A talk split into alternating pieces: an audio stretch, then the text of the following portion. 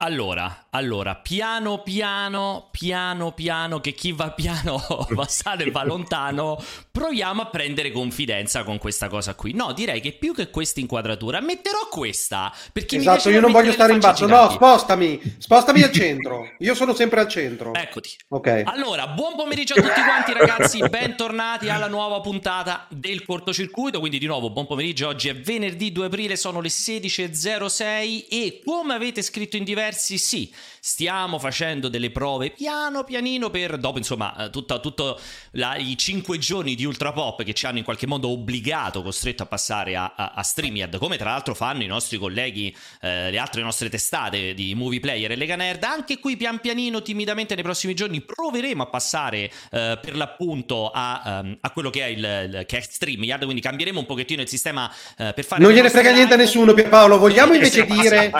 Allora, Vogliamo semplicemente no. dire che la sigla, la nuova sigla, esatto, che il countdown, fammi finire, fammi finire ancora prima di cominciare, che è la dimostrazione la palissiana lampante che Moro non ha idea di che cosa sia il cortocircuito, che ha detto è the, è the, multiplayer, c'è stato i videogiochi, sarà no. retro game, sono vecchi, devo... sarà retro game. È quella roba lì. Aggiungere ti devo aggiungere un'altra cosa, in realtà, allora, intanto ne approfitto per ringraziare fino alla morte Antonio che ci ha fatto appunto uh, questa sigla. In realtà questa è già una seconda, forse addirittura una terza revisione, perché la prima aveva tantissime scatole di giochi vecchi. Gli ho detto, Antò, non parliamo solo di videogiochi. Sinceramente, delle scatole di Super Mario e di Sonic non ce ne frega una cippa lippa. No, diciamo la prima era Lego e Apple.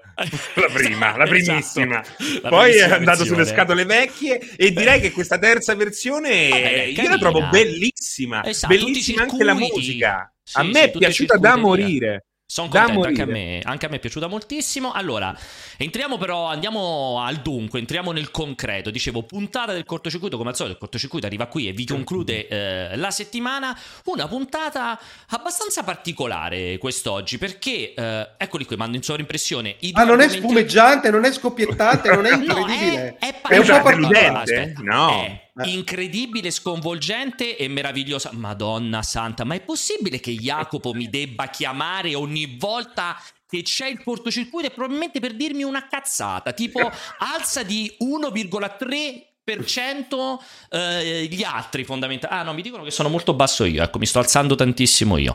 Um, allora, um, stavo dicendo, um, ne approfitto per. Uh, scusate, intanto io ne sto approfittando per sistemarmi perché mi dicono che sono molto più basso degli altri. Quindi, da questo punto di vista, ringrazio per uh, ovviamente per il feedback. No, vi stavo dicendo una puntata no, che è ricchissima, sconvolgente, stupefacente perché in realtà Cosa succede? Succede che ci sono due argomenti di discussione, come state vedendo in questo momento. Uno, il primissimo, parliamo di videogiochi e stress, ovvero... Oh, che stress. Uh, questo, questo, vi- ah, esatto, questo dibattito, i, i, videogiochi migliorano o peggiorano il nostro stress? Questa è la grande domanda del giorno.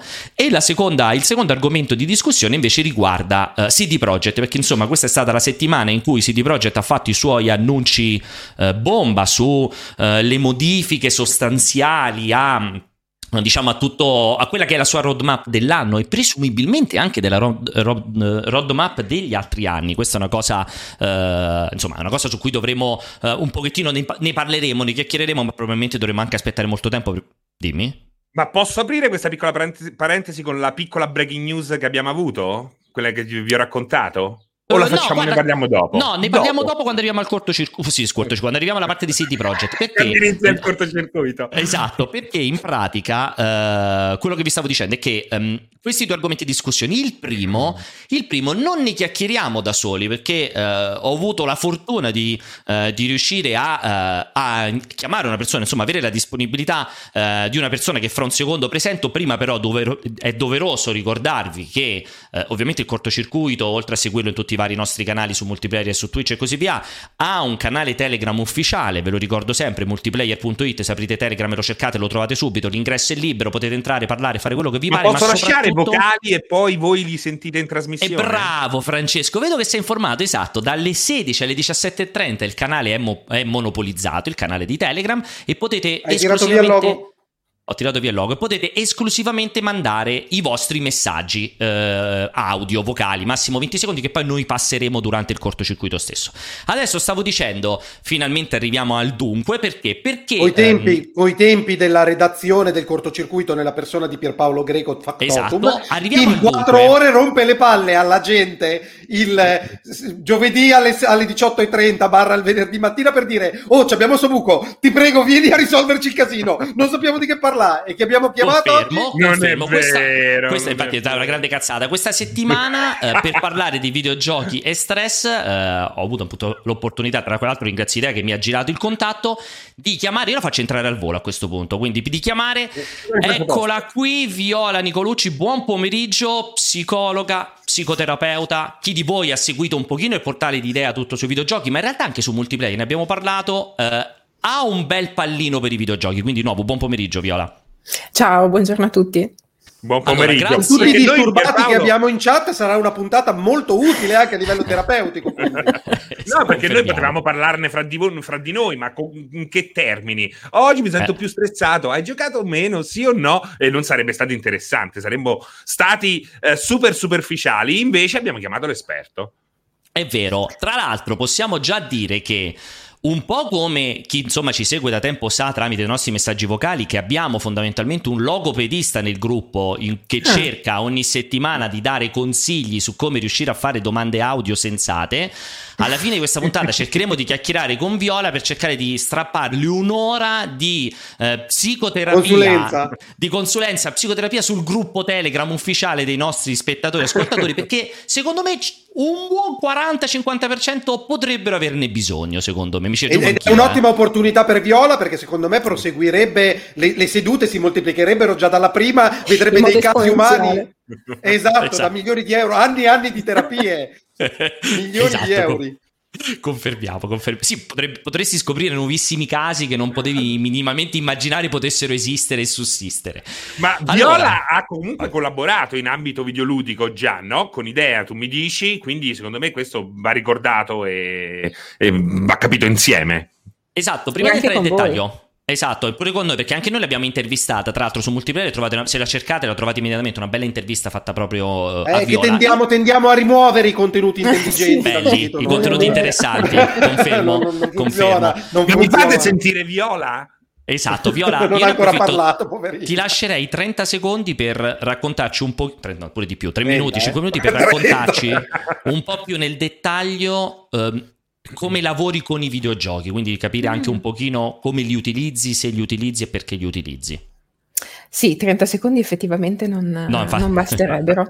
Allora, io come detto di formazione sono psicologa psicoterapeuta, quindi curo persone, però ho cominciato lavorando in ambito neuropsicologico, quindi eh, valutavo e riabilitavo eh, lesioni cerebrali, soprattutto in pazienti adulti e anziani.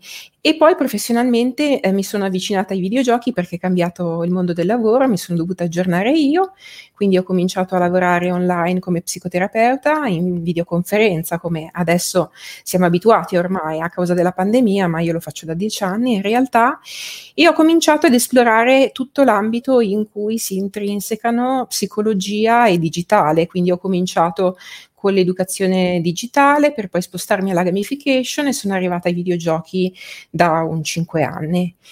E che cosa faccio? Beh, nell'ultimo anno sicuramente tanta formazione in remoto e tutto il lavoro che, che si può fare è questo, quindi eh, insegnamento, diciamo, che può essere rivolto a colleghi psicologi e psicoterapeuti, ma anche a medici, comunità per minorenni, biblioteche stanno facendo progetti vi- mm, favolosi con uh, il gaming e anche a uh, qualche scuola per sviluppatori. Uh, e in più, ultimo, da un anno ormai ho fatto un percorso di formazione per utilizzare gli artefatti geek, quindi non solo i videogiochi, ma anche anime e manga, eh, supereroi DC e Marvel, eh, giochi di ruolo, eccetera, all'interno di percorsi psicoterapeutici o eh, educativi. Mi piace moltissimo questa... artefatti geek, eh, anche a me. Lo, lo, lo voglio riutilizzare al più presto. È bellissimo, eh, la stessa Però, identica cosa, è bellissimo. Eh, a me piaceva questa cosa qui, che il, il, salto alla fine non è così grande, perché quella riabilitazione di cui, di cui hai parlato inizialmente, effettivamente può essere oggi fatta anche con i, video, con i videogiochi, in qualche Sempre modo. Di più. Sempre, Sempre di, più. Di più perché e qui eh, entro in maniera laterale eh, rispetto al core del discorso di oggi, sì, a metà dell'anno scorso la Food and Drug Administration ha approvato il primo videogioco come trattamento di medicina digitale per i disturbi dell'attenzione, quindi la porta è aperta e fa corrente.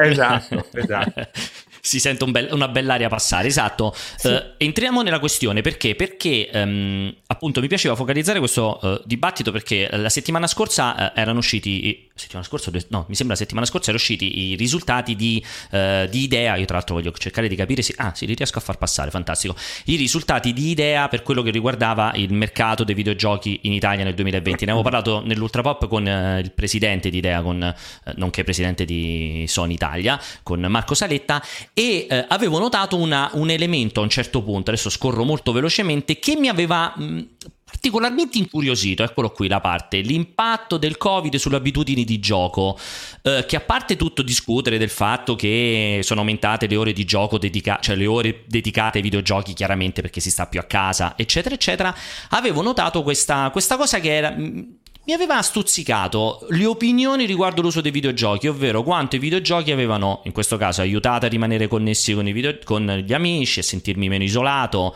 meno ansioso, addirittura a sentirmi eh, felice. E quindi era partito questo dibattito un pochino. I videogiochi, concretamente, aiutano, hanno aiutato, servono a mitigare eh, lo stress, non solo, non necessariamente in periodi di lockdown, cioè tutti rinchiusi dentro casa e così via, o, e qui magari pure Francesco potrà aggiungere qualcosa, o al contrario sono fonte di stress magari in funzione di determinate ore di gioco o in funzione di determinate tipologie di gioco. Quindi io chiederei prima a te... Oh, scusami Francesco, se già volevi aggiungere. No, solo una precisazione. Più che altro capire se è un, un antistress effimero che ti ci fa credere, ma che poi in realtà... Uh, ha dei risvolti peggiori di quello che potrebbe sembrare. Ecco, questa era una precisazione che uh, mi premeva fare per capire proprio io stesso Esatto, perché a volte magari dici sì, ora gioco, mi rilasso, ma poi in realtà vai a letto che digrigni e devi metterti il bite. Bella mm. questa. Eh no, è no, vero. Allora, dunque, eh, rispetto a questo porterei eh, due contenuti. Allora, il primo è parallelo alla ricerca pubblicata appunto all'interno del report di IDEA, perché sostanzialmente ehm, sono emersi dei ehm, punti simili all'interno di questa ricerca che vedete. Io non ho nulla di digitale con me rispetto a questo. Questa è una ricerca che è stata pubblicata all'inizio di quest'anno, eh, vede coinvolti vari centri universitari internazionali, però ne cito uno per tutti che è l'Oxford eh, Internet Institute, quindi dell'Università di Oxford, dove c'è il professore Andrew Scibilski che è uno dei maggiori esperti mondiali di psicologia e videogiochi e psicologia e motivazione. Appunto suo gruppo eh, ha, convol- eh, ha, effettuato una ricerca che è uscita eh, all'inizio di quest'anno rispetto all'impatto dei videogiochi, scusate, all'impatto della, della pandemia eh, sì. sull'attività di gaming e eh, è andato ad eh, indagare una serie di aspetti. Intanto si tratta di uno studio veramente vastissimo che non è ancora stato pubblicato, ma pare che abbia coinvolto milioni di videogiocatori che hanno giocato i principali 500 giochi su Steam, che però per adesso Faccio. all'interno della pubblicazione non sono ancora elencati.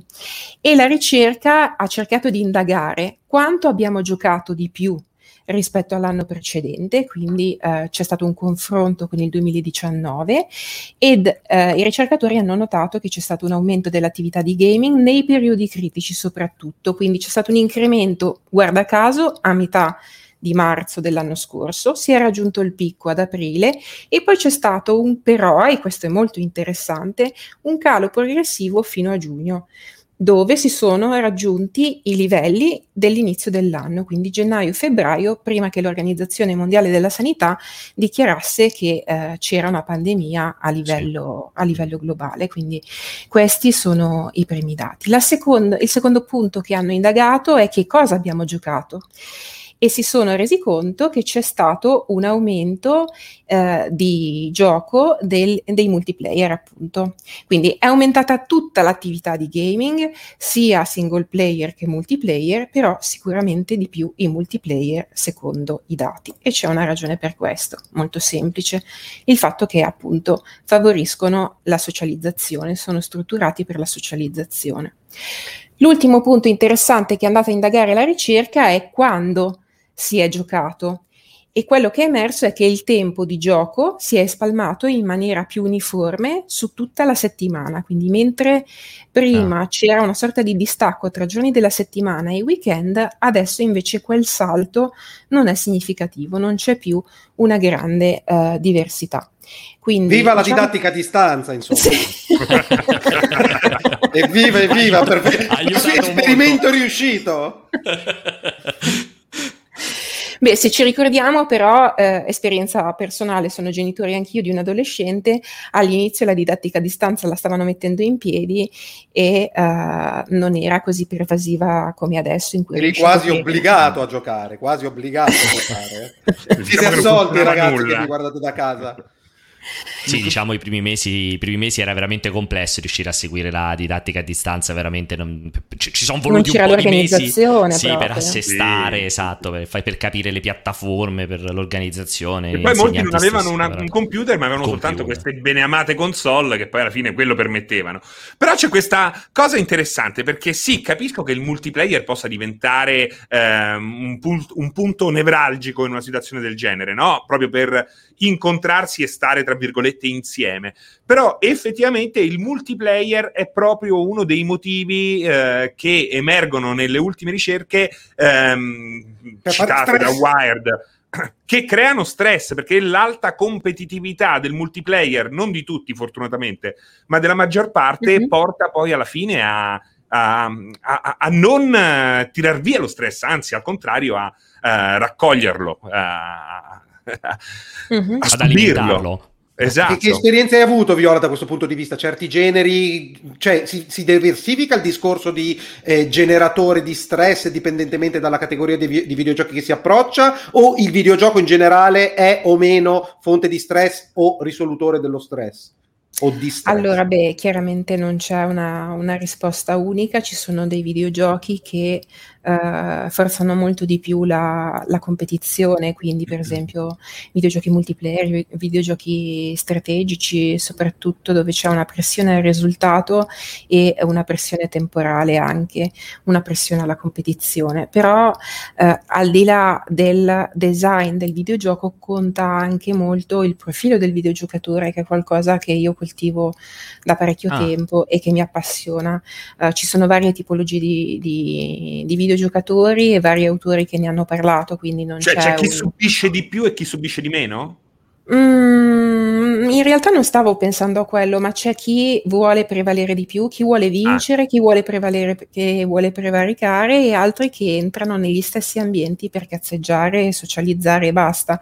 Quindi dipende da te, dal tuo profilo, il tuo profilo pare essere legato alla tua, profe- alla tua personalità, ma cambiano perché cambiano le preferenze di gioco, non sempre entriamo nello stesso gioco con lo stesso mood e cambiamo come persone di momento in momento, quindi non è eh, così detto che eh, la stessa situazione scateni in noi la stessa reazione un pochino più... E quindi Viola però, però cioè, questo mi fa pensare che sia difficile distinguere qual è la causa e qual è l'effetto, perché se data la mia personalità competitiva, io vado a giocare degli FPS online e questa cosa genera stress, in realtà avrei fatto qualsiasi altra cosa, avrei generato lo stesso livello di stress. Non è il videogioco in particolare che lo genera, ma semplicemente la mia predisposizione a cercare situazioni di conflitto che mi stimolano in un certo modo. E poi il videogioco può essere uno strumento, un mezzo effettivamente per uh, anche di adattamento in realtà spesso. Uh, quindi, quindi, ci sta quello che stai dicendo, sì. E l'altra cosa invece è, ci sono, ci sono Live- eh, non livelli, qualità di stress diversi, perché c'è uno stress positivo e uno negativo, c'è lo stress non può essere semplicemente negativo, perché appunto una persona competitiva che va sulla scena competitiva e soddisfa la sua personalità, è ovvio che incontri livelli di tensione dovuto a quello che sta affrontando, ma è mm. il suo pane quotidiano, è, è, è l'energia da cui trae per, per giustificare la sua stessa esistenza nel mondo. Non dovrebbe essere un problema da, da, dov'è che si riconosce la patologia dalla normale gestione dello stress, che, che fa parte di qualsiasi sfida nella vita cioè, un meccanismo che adesso va molto in voga, mi unisco a quello che sta dicendo Alessio, scusa, non, ti, non, non mi voglio mm-hmm. sovrapporre, voglio creare un, uh, un, un'aggiunta. Oggi spesso e volentieri hai questi trofei, quindi sei obbligato a, a ripetere ripetere all'infinito gli obiettivi, alcuni, eh, alcune meccaniche molto così eh, noiose, ecco, ripetitive, e lo fai semplicemente per avere questo emblema che poi alla fine non è che porta a nulla. E spesso e volentieri, prima, eh, là dove prima magari semplicemente il gioco lo riponevi in un cassetto e dicevi non mi diverte più, oggi sei spinto a cercare queste situazioni per se- sentirti, eh, per sentire di aver completato il prodotto che compri. E secondo me questa è una cosa non propriamente positiva. Eh, mm e, però magari è uno stress eh, interessante, uno stress che può avere degli sbocchi positivi, come diceva Alessio. Sì, Serino, ti prego di mettere un punto di domanda alla fine delle frasi, perché sennò lei giustamente andrà in libreria eh? a comprare il tuo libro e le tue minchiate, ma che non sa nemmeno come intervenire. No, perché tu dicevi, hai ragione, hai ragione, tu dicevi, esiste uno, uno stress positivo che magari si può trovare all'interno dei videogiochi? Io dico, esiste, la domanda è sempre quella, prendendo in considerazione anche che oggi spesso e volentieri sei spinto dalle stesse meccaniche a ripetere andare, mille volte sì. le stesse cose per sbloccare un trofeo. Quindi c'è questa sorta di incentivo ai giocatori di sbattere la capoccia sempre sullo stesso eh, problema. E... Sì, giustamente Viola, per esempio, quello che dice degli achievement è interessante, se non l'hai la mai affrontato rispondere? nella tua carriera, sì, ti, ti, diamo spunti e poi dopo torni dopo che hai fatto i compiti. Stai attento. o, hai, o, rispondi tu, non soddisfi no, o ritorni. Io, io spero adesso, Viola, che rispondi un sì, basta, così è finita. Dopo 14 minuti di domande, una sopra l'altra. Pensa quante curiosità abbiamo. È uno stress della mia memoria a breve termine. Allora, io non ho riferimenti uh, di studi sullo stress positivo, che si chiama anche eustress, e l'altro stress all'interno del contesto de- del gaming, quindi potrei rispondere uh, a spanne in maniera assolutamente opinabile. Uh, quando si parla di stress positivo, per esempio, mi viene in mente qualcosa che viene confuso dai non videogiocatori, soprattutto i genitori, come rabbia o aggressività, cioè l'espressione del fiero quando si riesce a superare una, un ostacolo, mm. una sfida pra, eh, particolarmente difficile. Quindi quello è un momento di rilascio di, di uno stress eh, positivo, ecco. Però eh. per il resto dipende... Però dici, viene, viene confusa, cioè spesso dai genitori perché il genitore lo interpreta come un guarda come lo ha fatto arrabbiare il videogioco? Sì, sì, e molto spesso, e poi ah. c'è già una confusione culturale tra i termini rabbia, aggressività e violenza e, e questo non, non, si conosce, ecco la, la vita emotiva del videogiocatore. Che è un po' come quando segni un gol, fai la partita a calcetto e segni un gol. Che calzante. Cioè, urli e salti, ma non perché sei incazzato, non perché sei felice, sei arrabbiato, ma perché sei felice di aver, di aver segnato fondamentalmente. e l'esperienza del videogioco può servire ad elaborare le emozioni perché è sostanzialmente un, un, un intervallo spazio-temporale in cui tu eh, in qualche maniera ti allontani ma eh, eh, in realtà inconsapevolmente stai continuando ad elaborare le cose che hai lasciato prima. Quindi è anche uno spazio di decompressione in un certo senso.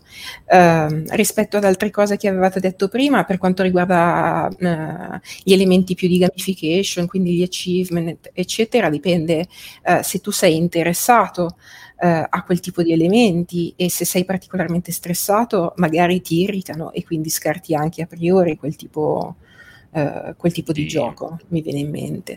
Oppure ti diventa... Ehm, completamente invisibile all'interno della, uh, dell'interfaccia, no? impari ad ignorare alcune cose come magari riesci a farlo più facilmente con un giochino mobile su cellulare quando c'è la pubblicità, ma il meccanismo potrebbe, potrebbe essere simile. E poi uh, invece... Um, cioè, ma quando...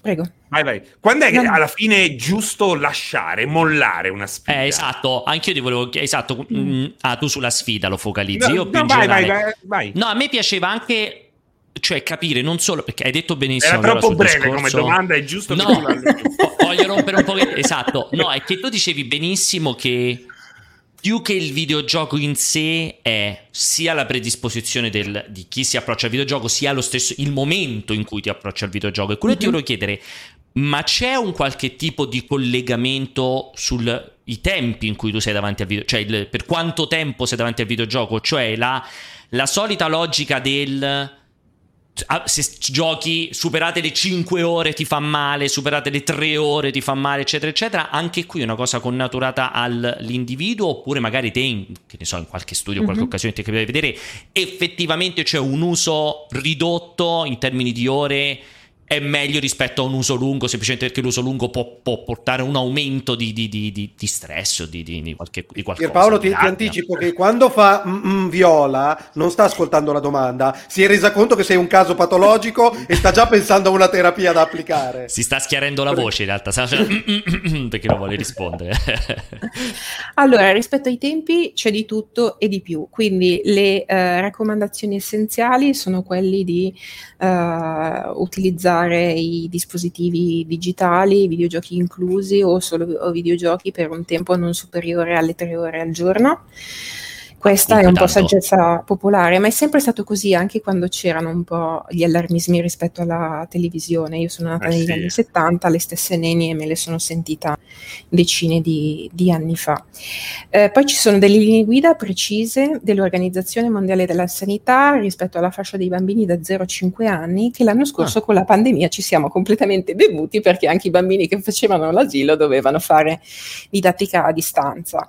E adesso ridiamo di questa cosa, però è invece estremamente importante questa svolta perché eh, la prospettiva cer- delle istituzioni sociosanitarie, organizzazioni mondiali della sanità inclusa, è cambiata in relazione al contesto. Quindi il contesto ha dato un significato diverso al digitale tutto e anche ai videogiochi. Infatti l'OMS ha partecipato con l'industria alla campagna Play a Part Together per promuovere l'utilizzo dei videogiochi per socializzare in maniera sicura in, quest- in, in questo contesto. E uh, però c'è da dire un'altra cosa, che a metà di novembre dell'anno scorso è uscita un'altra ricerca dove uh, erano presenti alcuni uh, ricercatori di, questo, del, de, di, questa ultima ricerca che vi ho presentato uh, sull'impatto del Covid sui videogame, eh, ma nella ricerca di novembre sostanzialmente hanno studiato l'impatto dei videogiochi sulla, sul benessere psicologico. E io e, quello mi ricordo non fu una, okay. un risultato positivo allora ci ricordiamo risultati diversi. Eh, totalmente diversi. Ma magari Francesco n- non li hai capiti, magari tu li hai letti e hai capito un'altra cosa, magari mentre No, no, io ricordo che un anno fa l'OMS eh, veramente ha, praticamente ha fatto L'OMS sì. L'OMS sì, però adesso io sto parlando di uno studio che è uscito a novembre del 2020. Che non eh, ha nulla a che vedere con l'OMS che non ha a che vedere con l'MS okay. e quindi sono stati rilevati dati in una popolazione di soggetti adulti, sono dati che sono stati uh, estratti direttamente dall'industria, quindi la ricerca è stata fatta in maniera trasparente e corretta uh, dal okay. punto no, di vista... No, no, no, è intollerabile questa cosa. ok. Cioè, in internet nel 2021 non è concesso citare dati, ricerche come, e, e, la competenza. Io vi prego di abbassare assolutamente il livello. E, ehm, e niente, eh, quindi università varie e eh, eh, Nintendo of America ed Electronic Arts, quindi sostanzialmente sono state a, eh, analizzate le attività di gaming del campione sperimentale che giocava ad Animal Crossing e la versione che è uscita l'anno scorso di Plants vs Zombies mm-hmm. e sono uscite delle, degli dati molto interessanti. Uh, il primo è che più tempo videogiocava questo gruppo di, di giocatori, ma stiamo parlando di centinaia di, uh, di gamers, non mi ricordo esattamente quanti, uh, più aumentava il loro benessere dal punto di vista psicologico. Uh, e soprattutto più videogiocavano, più si notava che eh, il tempo di gioco non generava un malessere, mentre le aspettative okay. popolari di una fetta della scienza invece dicono più videogiochi, più hai possibilità di stare male. Esatto. E, ehm, e eh, diciamo che una conseguenza, un effetto collaterale di questa ricerca di questi dati eh, dovrebbe avere delle ripercussioni anche sui criteri diagnostici del gaming disorder, quindi il disturbo da dipendenza da videogiochi, perché il primo è legato al fatto di eh, videogiocare un numero eh, consistente di ore che poi non viene però eh, specificato. Quindi a questo punto il numero di ore che giochiamo non vuol dire che noi stiamo male, bisogna vedere che cosa stiamo facendo attraverso il videogioco e come stiamo, e qui torniamo a prima, durante il videogioco. Perché se c'è un criterio diagnostico del malessere, che però non si può quantificare con un termometro, è come stiamo quando videogiochiamo. Quindi se continuiamo a videogiocare anche quando il videogioco non ci gratifica più, quello vuol dire che c'è qualche cosa che non va. Non ah. necessariamente è un problema di dipendenza, però comunque è il momento in cui possiamo smettere. Uh, se non smettiamo, vale la pena di fare una riflessione sul perché. E infatti questo è molto interessante, molto quest'ultimo passaggio soprattutto perché ne ho parlato anch'io dall'alto della mia ignoranza. Eh, io spesso, sai, sai cosa dico Viola? Eh, avverto quello che può essere il mio piccolo pubblico di non concedere troppo al videogioco perché poi c'è quel passaggio d'età molto particolare quando stai diventando adulto in cui naturalmente sulle spalle hai diversi eh, problemi, a volte te li crei da solo, comunque è un passaggio delicato, no? quello della pubertà. E spesso mm-hmm. il mhm. videogioco riesce a coccolarti in maniera particolarmente efficace e da lì secondo me poi possono uscire fenomeni come gli Kikomori o quant'altro. Mm. Quindi eh, cerco sempre di spronare, non esagerare, nel senso divertiti, ma non deve essere. Non de- eh, mi ricorda questa roba che hai detto, quella roba che uscì su Netflix, che Netflix ehm, captò questa, l'uso del sistema da parte di un, di un abbonato.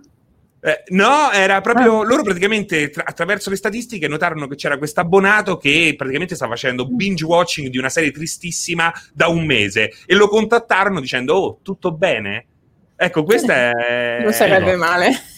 Figa questa cosa qua. Sì, sì, sì. Ma allora io so. Mi, Perché mi piace ti incastra molto... questa tecnologia, esatto. questo passatempo ti incastra in maniera troppo a volte efficacemente, soprattutto a una Due certa cose età. però vorrei dirle qua a questo punto, sì. perché mi, mi, preme tantissimo, perché oggi si parla tantissimo di. Uh, del benessere degli adolescenti, quindi dei ragazzi all'interno di questa cornice, quindi della pandemia e di quello che ha provocato anche per i bambini, non solo per i ragazzi adolescenti, è stato uno strumento di socializzazione importante eh, il videogioco per trovarsi, però attenzione, non non possiamo colpevolizzarlo, eh, possiamo come adulti responsabili cercare di fare una riflessione a questo punto e creare degli spazi alternativi, perché io vivo in mm. una piccola città di provincia, sono ad Alessandria, esatto. spazi per i giovani non ce ne sono non più, sono. alternative per i giovani non ce ne sono più.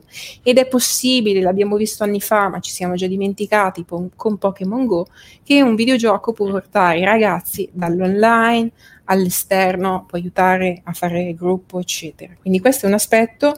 L'ultimo, e poi vi lascio parlare, è quello del timore a questo punto, date le condizioni, che i ragazzi siano eh, più ori- orientati ad un rischio di um, ritiro sociale. Eh. Sicuramente il, quello che stiamo vivendo non ha aiutato e ha messo i ragazzi in crisi, però non direi mai che direttamente i, i, videogiochi oppure la pandemia hanno provocato ritiro sociale. Anche lì non c'è alternativa, perché abbiamo visto dalla ricerca presentata all'inizio, nel momento in cui la gente può uscire, esce. Escono esce. anche i ragazzi, ma devono avere lo spazio, un posto dove andare e altra cosa, mi dispiace dirlo, devono avere il permesso dei genitori, perché molto spesso i genitori, e li capisco perché sono comunque madre di un adolescente, hanno paura e quindi non gli danno opportunità secondo all'età chiaramente, perché è giusto comunque che le cose siano ponderate. Hanno paura che la strada oramai è diventato un territorio da evitare, mentre io mi ricordo, io sono degli anni Ottanta, ho una figlia adesso di sette anni, quindi sono mhm. problemi uh-huh. che vedo riaffacciarsi, a riaffacci- eh. li vedo all'orizzonte, no? Eh, noi eravamo tantissimi e per strada eravamo veramente un esercito, tutti della uh-huh. stessa età, eh, oggi non è più così cioè, oggi il bambino è vai a pianoforte, fai inglese, vai a scuola fino alle 14, prima a mezzogiorno uscivi, stavi con i nonni, i nonni erano comunque famiglia e poi avevi il pomeriggio sempre all'avventura, sempre. Poi, poi c'erano anche i videogiochi. Oggi tutto questo no. Cioè, sei occupato 24-7. Non puoi diventare dipendente, hai l'agenda piena di impegni. Esatto. non ti è sì, più sì. Focati, però, eh. Oggi, oggi c'è. Vero? Sì, sì, ma oggi c'è una quasi una spinta, non, non, per forza sociale, anche familiare, a sovraccaricare i figli di robe da fare, di attività. Io dico, anch'io sono diventato papà abbastanza recentemente, io ho una figlia di 4 anni, ha fatto adesso 4 anni. Cioè, se c'è un argomento ricorrente che sento fare dai nonni, dagli zii e così è ma quando lei scrivi a danza, quando, a parte tutti i preconcetti, da quando lei scrivi in piscina, quando lei, cioè sembra che la sua giornata in cui esce da, da, da, dall'asilo alle 16, alle 15.30, quando, quando poteva andare all'asilo, diventi ok, ma dalle 15.30 alle 20 come gli Perché occupi? Nemmeno loro ormai sono giovani, i nonni sono giovani, sì. non vogliono rotture sì, di palle. È vero, è vero, è vero. Quando, ma scusa, quando va a fare questo? Quando fa quell'altro? Ma hai sentito quello? Ma oggi c'è la festa. Cioè, è Vi vero perché una non... cosa. Eh, sì, sì, sì. Eh, ieri ho fatto un intervento in una comunità per minori, è una comunità dove io faccio interventi però con il personale e mi raccontavano le attività che fanno in quel caso i bambini in cortile. E gli ho detto, fermi tutti, sono rimasti gli unici bambini che usano il cortile, che hanno un cortile che lo usano, perché non ci sono più, gli spazi pubblici sono... Fila dentro a giocare ai videogiochi! Eh. E ancora no, peggio nelle, nei, nei, piccoli centri, perché io sto a Roma, eh certo. ho pure una fortuna, no?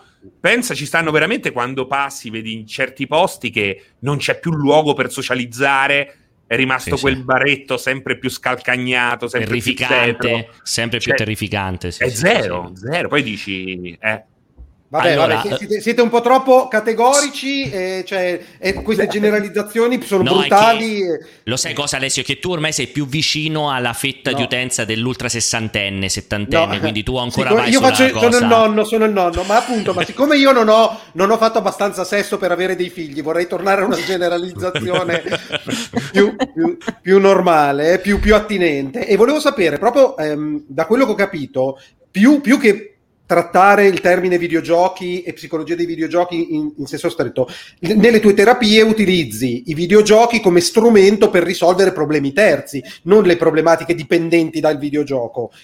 Ho capito bene o ho detto una stronzata? Sì, in realtà eh, eh la richiesta che arriva eh, principalmente ne arriva qualcuno ogni tanto, eh, non è che piovano come non so eh, che cosa, però magari nell'arco dell'anno ne arrivano un paio o ne arrivano quattro, eh. arrivano dalle famiglie, quindi dai genitori.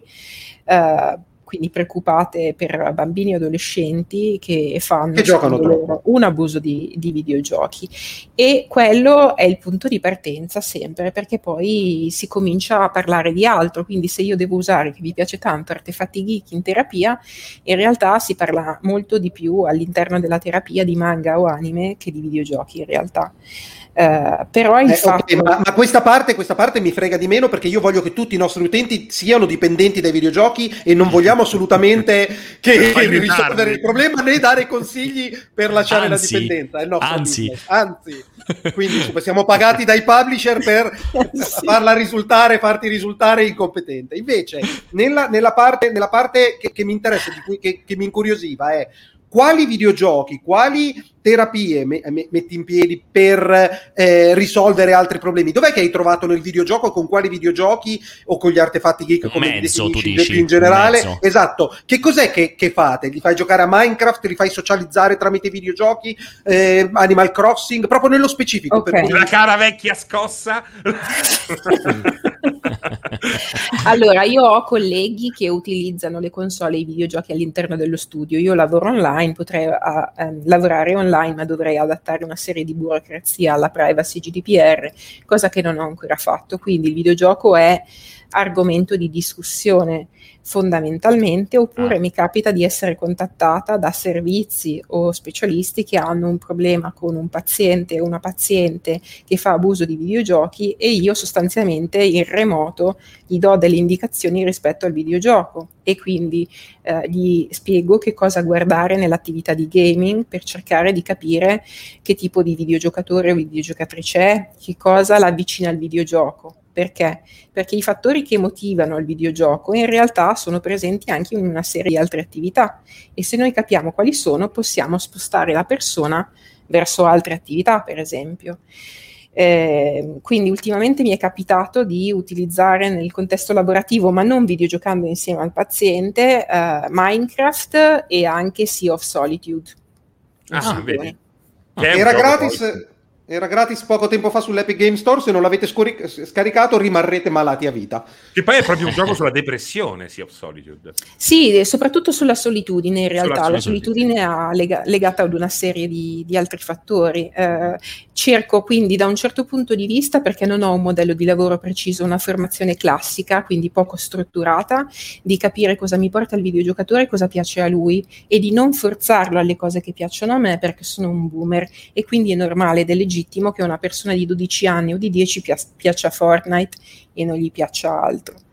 Poi si può fare un lavoro per cercare di fare delle proposte, ma andrebbe in realtà eh, fatto in altri contesti che promuovono certo. più un, la cultura, un'estetica del videogioco, senza però eh, porsi da adulti schiaccianti che, che, ne sanno di più e quindi che sanno esatto, quello che, che è giusto che devono decretare il sei, giusto del, sei costretta a giocare, ti costringi a giocare, giochi per passione, a cosa giochi, che console hai, quelle robe lì. Un po' tutto, allora, nel senso che uh, sono una giocatrice timida, sono scarsa e ci tengo tantissimo che passi che anche gli scarsi hanno diritto di videogiocare. Il videogioco Giusto. non è un'attività Bello. che deve essere perfetta. oh, se no non ci salviamo più. No, eh, una rubrica dedicata. Ci ho, ci ho costruito la mia carriera sul fatto che sia un giocatore scarso, che sia quasi un non giocatore addirittura più che un giocatore. Già, è già tanto definirlo giocatore. E, e a cosa giochi quindi? Allora, in casa ho PlayStation 4 e in questo momento non sto giocando niente. Vi dico perché mi fa arrabbiare che tutte le volte mi chiedono cosa sto giocando. Io non sto videogiocando e non sto videogiocando perché sto studiando i videogiochi, quindi mi sto leggendo delle mappazze di libri e mi sto preparando a scrivere di videogiochi, quindi bisognerebbe anche chiedere non solo cosa videogiochi, l'ultimo comunque è stato The Witcher 3, mi piacciono i GDR, ah. ma anche che cosa stai leggendo, se leggi qualche cosa o che, stai, che cosa stai scrivendo. E altro punto, eh, gioco anche un sacco, in realtà gioco solo una versione di Candy Crush, che so che è un gioco che fa schifissimo in generale, però anche se in realtà eh, per certi versi poten- potenzia, allena capacità cognitive, eh, per esempio, ritengo che abbia salvato un sacco di vite, perché nel momento in cui siamo stressati, soprattutto noi donne, e ci prendiamo 20 minuti per staccarci da quello che ci fa arrabbiare, per scaricarci sul cellulare, salviamo vite umane. allora, io ho un tanto. Comunque, no, no, una piccola, un piccolo accento. Siccome hai detto che stai studiando per scrivere un libro, ipotizzo. Non dovevo dirlo, ma. Eh, ma siamo, No, io non so se hai già la commessa, noi siamo anche casa editrice, piuttosto che pubblicare col mulino, frega, col mulino, con Teseo, con quella contesto. roba universitaria che non circola nessuno. Eh, noi tardi, parliamo no. di videogiochi. Eh. Allora, niente, io voglio, voglio farti fare i soldi, Pierpaolo, tu niente. niente. Non ce ne frega un cazzo Alessio, se volevo fare i soldi facevo qualcos'altro. voglio, voglio chiudere così, voglio chiudere, Viola. Intanto consigliarti un gioco che si chiama Disco Elysium Okay. Eh, che potrebbe essere molto molto interessante Però... anche per unire letteratura sembra che scriva ma ha, dise- ha disegnato un cazzetto in realtà. No, no, non ha neanche non la penna ha fatto solo il gesto ha passato lo sguardo e ha fatto guarda, finta. guarda. e poi voglio chiederti ne approfitto per un parere così per capire. Io impazzisco per i giochi con i treni, piazzo treni, creo fermate, creo, eh, aggiungo vagoni, guardo gli stati. Ma fai anche, inci- fai anche, gli incidenti o no? Perché secondo me no, è quella la... deve essere no, tutto okay. perfetto e guardo questi treni e ore e ore e ore passare. Sono Serino prende 60 euro l'ora, stai attento a quel che chiedi, che se ottieni risposta ti tocca pagare. Allora, per il discorso del, del vedere, eh, mi sembra più una soddisfazione data dalla ripetitività del gioco che c'è in tanti altri videogiochi, quindi un elemento che c'è anche adesso, vabbè, in Animal Crossing, perché è un anno che si parla di Animal Crossing, no? E quindi il relax che ti può dare una cosa ripetitiva, perché sai che cosa ti puoi aspettare, per esempio. Per la costruzione dovrei avere in mente meglio la, la situazione, ma forse appunto la, l'aspetto creativo e quindi la l'autonomia, ossia il fatto di poterti esprimere liberamente, perché i fattori motivazionali sono tre, bello, competenza, autonomia e socializzazione, quindi questo potrebbe ricadere in una forma di autonomia. Io giusto per riabbassare Meraviglioso. Adesso mi arriverà la mail, guarda comunque e... ti consiglio una seduta. no, io per, riabbass- per, ribassare il livello qualitativo ovviamente del cortocircuito che stanno impazzendo intanto ti metto un messaggio in sovraimpressione che ti vorrebbero spiegare perché vuoi giocare giochi dei treni, Francesco, che è appena arrivata, ecco per riabbassare ecco. il livello qualitativo. Allora, um, in realtà pure io avevo... Guarda, te la rifaccio velocissimamente okay. proprio prima di salutarti. Uh, il discorso sempre all'interno della ricerca che rientrava, uh, l'ho, l'ho messo adesso in evidenza, cioè il videogioco come momento di unione con i genitori, ovvero i genitori che hanno mhm. scoperto durante il lockdown per costrizione che, oh, cazzo, posso giocare con mio figlio. Questa è una cosa buona o cioè, ha nel suo intimo una qualche forma di perversione, nel senso non trovi una, un altro punto di incontro e sei quasi costretto ad andare incontro a tuo figlio che magari gioca e quindi ti ha trascinato pur di, eh, eh di fare qualcosa insieme, ecco, mettiamolo in questo modo qui. Allora, io lo vedrei come un dato positivo, ma uh, dipende in realtà, ironicamente, dall'età del bambino o della bambina, perché comunque uh, è molto importante videogiocare il prima possibile con i figli, perché uh, quando, più sono piccoli, più, più, noi siamo un modello di riferimento e possiamo passare delle norme, delle regole, eccetera. Mm. È molto difficile fare questa attività partendo da un adolescente, perché, e lì c'è il discorso ironico, eh, un adolescente schifa un genitore, perché nel momento in cui ha bisogno di mettere a distanza, quindi io videogiocavo con mio figlio, adesso continuiamo a parlare di videogiochi, però guai ad avvicinarmi a giocare insieme, non glielo posso neanche proporre, anche se avevamo dei rituali quando si comprava un videogioco nuovo, quindi se il genitore si è messo a giocare con i figli, ma forza degli adolescenti, non va bene questa okay. cosa, vedi la salute mentale degli adolescenti, altrimenti è qualcosa da cominciare il prima possibile, il prima possibile. nelle giuste dosi. Quindi, neogenitori che ci seguite, se non l'avete capito, se volete plagiare i vostri figli, prendeteli da piccoli e forzateli fin da piccoli, perché dopo sarebbe, sarà un po' più difficile. Dopo ri- richiederanno le bastonate per essere forzati. Allora, Viola, veramente è stato un, un piacere enorme averti qui tra noi. Ti aveva, promesso, ti aveva, promesso, 20 minuti, vero? E poi dopo, sì, poi dopo promesso, si girava da noi, ma tanto ce la teniamo 50. confermo, confermo che le avevo promesso 15-20 minuti. Ho detto, però, però, però, ero stato onesto. Ho detto, se la chiacchierata poi è naturale, andiamo avanti. Ero lato. La trappola. Ormai lo conosco, lo conosco. Ti volevo chiedere se mh, hai un qualche riferimento, qualcosa se qualcuno ah, insomma vuole contattarti, insomma, leggerti, eh, vedere quello allora, che fai? Mi trovate facilmente su internet, eh, diciamo che preferisco non essere contattata su Facebook, mi trovate su Instagram dove ogni tanto cerco di fare delle storie proprio relative ai videogiochi, eh, sono anche su ehm, Twitter, altrimenti la, la, la, su internet si trova facilmente da aggiungere su COD Vi- Viola Nicolucci lei è quella, è quella, con le 180 kill e la, e la non sono in grado non sono in grado Va bene, grazie mille. Grazie, grazie a voi, mi sono divertito. Buon proseguimento di giornata. Grazie, grazie molto piacere. A presto. Ciao. Grazie, grazie mille. Ritorniamo Comunque, invece tra... Scusami per Paolo, 20 minuti eh. era giusto perché al netto delle nostre domande. Esatto, esatto, esatto. Io sono sempre stato in mezzo. di parole. Uff. Oh, eh, devi, però de- devi capire come fare perché io sono in mezzo. Non, non, a me allora, piace il sandwich. A me piace il sandwich. Ti spiego oh, una cosa. Sta uscendo il sangue dal naso per l'alta qualità di questo cortocircuito. Allora, è bellissimo. Io mi volevo segnare una serie di messaggi, purtroppo poi sono andati troppo velocemente, ma è bellissimo. Non appena iniziamo a, part- a, a chiacchierare di cose, cioè non, non, appena riusciamo a sollevare la qualità del cortocircuito, come spesso giustamente mi chiede anche Vincenzo, partono subito i messaggi. Ciao, me ne vado, troppo serio, che palle, ma se volevo questa cosa guardavo la TV, eh, ma che coglioni. Ma quando è che cominciano le scoregge, fondamentalmente? Perché tanto è sempre sempre questa cosa qui è la cosa. E non noi so. gliele daremo queste scoregge? Certo. Assolutamente. È che, allora, è che ragazzi, è come nella vita reale, c'è tempo per tutto. C'è tempo per la serietà, c'è tempo per la, la, solitudine, c'è tempo per la compagnia, c'è tempo per le scoregge con le ascelle. E poi è sempre... fighissimo, però in chat hanno appena detto, ma dove la trovi sta roba in tv in effetti, effettivamente? Eh, è, vero, è, ve- eh, eh. è vero.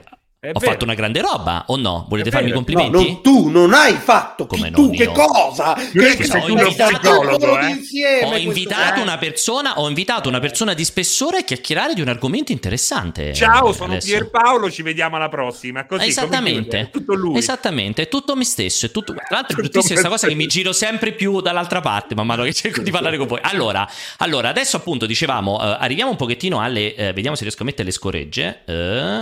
Eccole qui, passiamo dopo perché? Perché eh, intanto faccio passare questa cosa che mi piaceva tantissimo, perché se siete d'accordo farei un passaggio molto rapido di domande audio? Vi piace come idea o Mi per abbassare subito la qualità? Ok. Poi, allora ma poi c'è quel momento in cui Alessio ha scelto i commenti sotto YouTube. Eh, eh, sì. Guarda la faccia. Guarda la faccia no, ma Alessio. è che, no, scusate, però finché, finché non facciamo va, cortocircuito lasciala andare no, finché, finché non facciamo cortocircuito va, di opinione. è difficile scatenare le ire dell'utenza.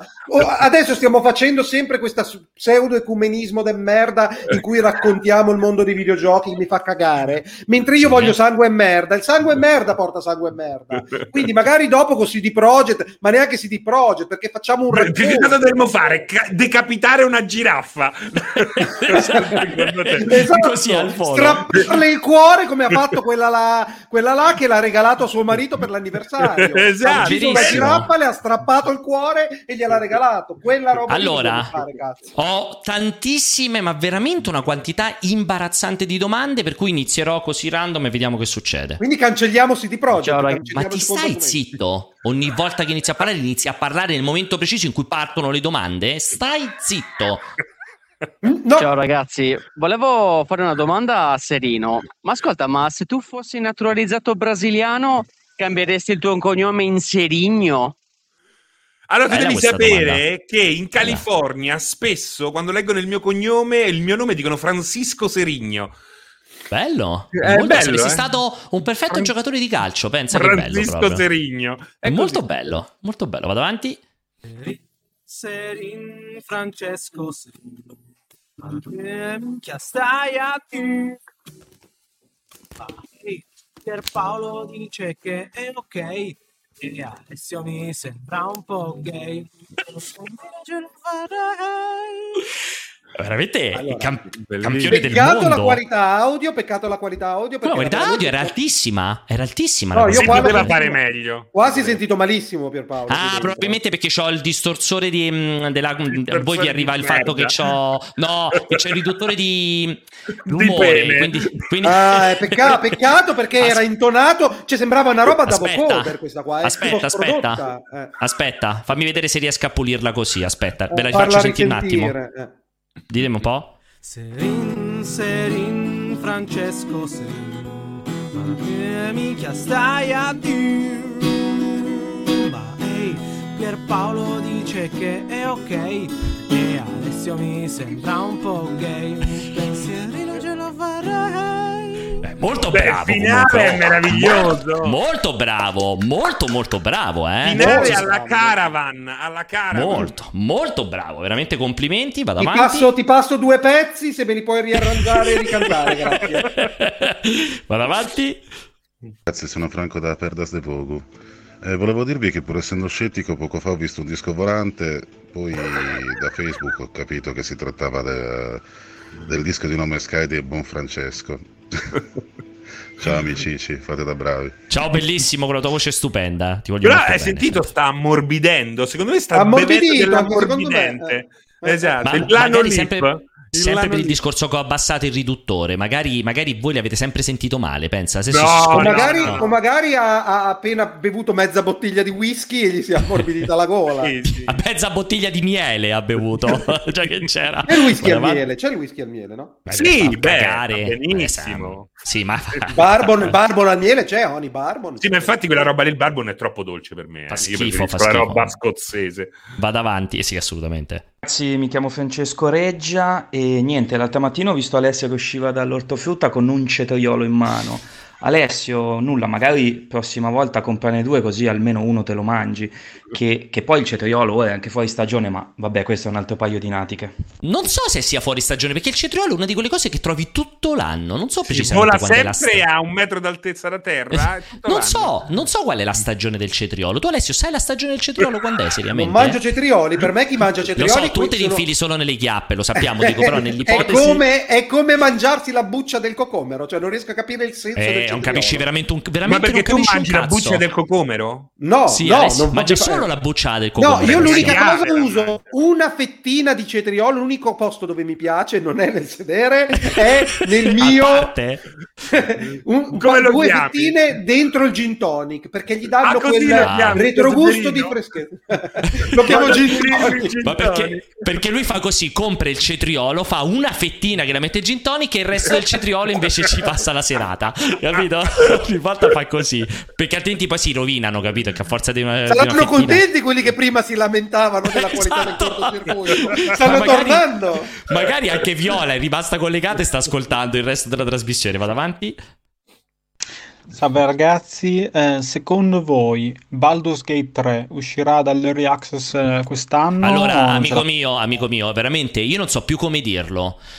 Il cortocircuito, uno, non è l'assistenza tecnica di Sony, Nintendo, Larian e tutti gli altri. Due, avete Multiplayer risponde 16 bit, sì, pause sì, caffè. Pierpa, Pierpa, Pierpa, lui ha scritto dentro al gruppo Telegram, il vocale l'ha mandato lì, bannare, bannare, via, bannato. Sì, sì, bannato. ragazzi, cioè, non, non no. si possono fare domande di videogiochi nel cortocircuito. Cioè, no, domande, no. non si possono fare domande quanti livelli ha Doom? Curiosità, mi esatto. dici l'arma, il fuoco secondario dell'arma di Rage? Questa cioè, già se esordiva con Baldur's Gate mi fa cagare, ma quegli esatto. stronzi di Laria, quando cazzo Dove... lo fanno uscire? No, eh. oppure tipo, ragazzi, siccome Baldur's Gate 3 mi sta sul cazzo, qual è l'indirizzo di Laria perché gli devo andare a sparare a tutti esatto, quanti? Allora esatto. già era diverso. Esatto, esatto.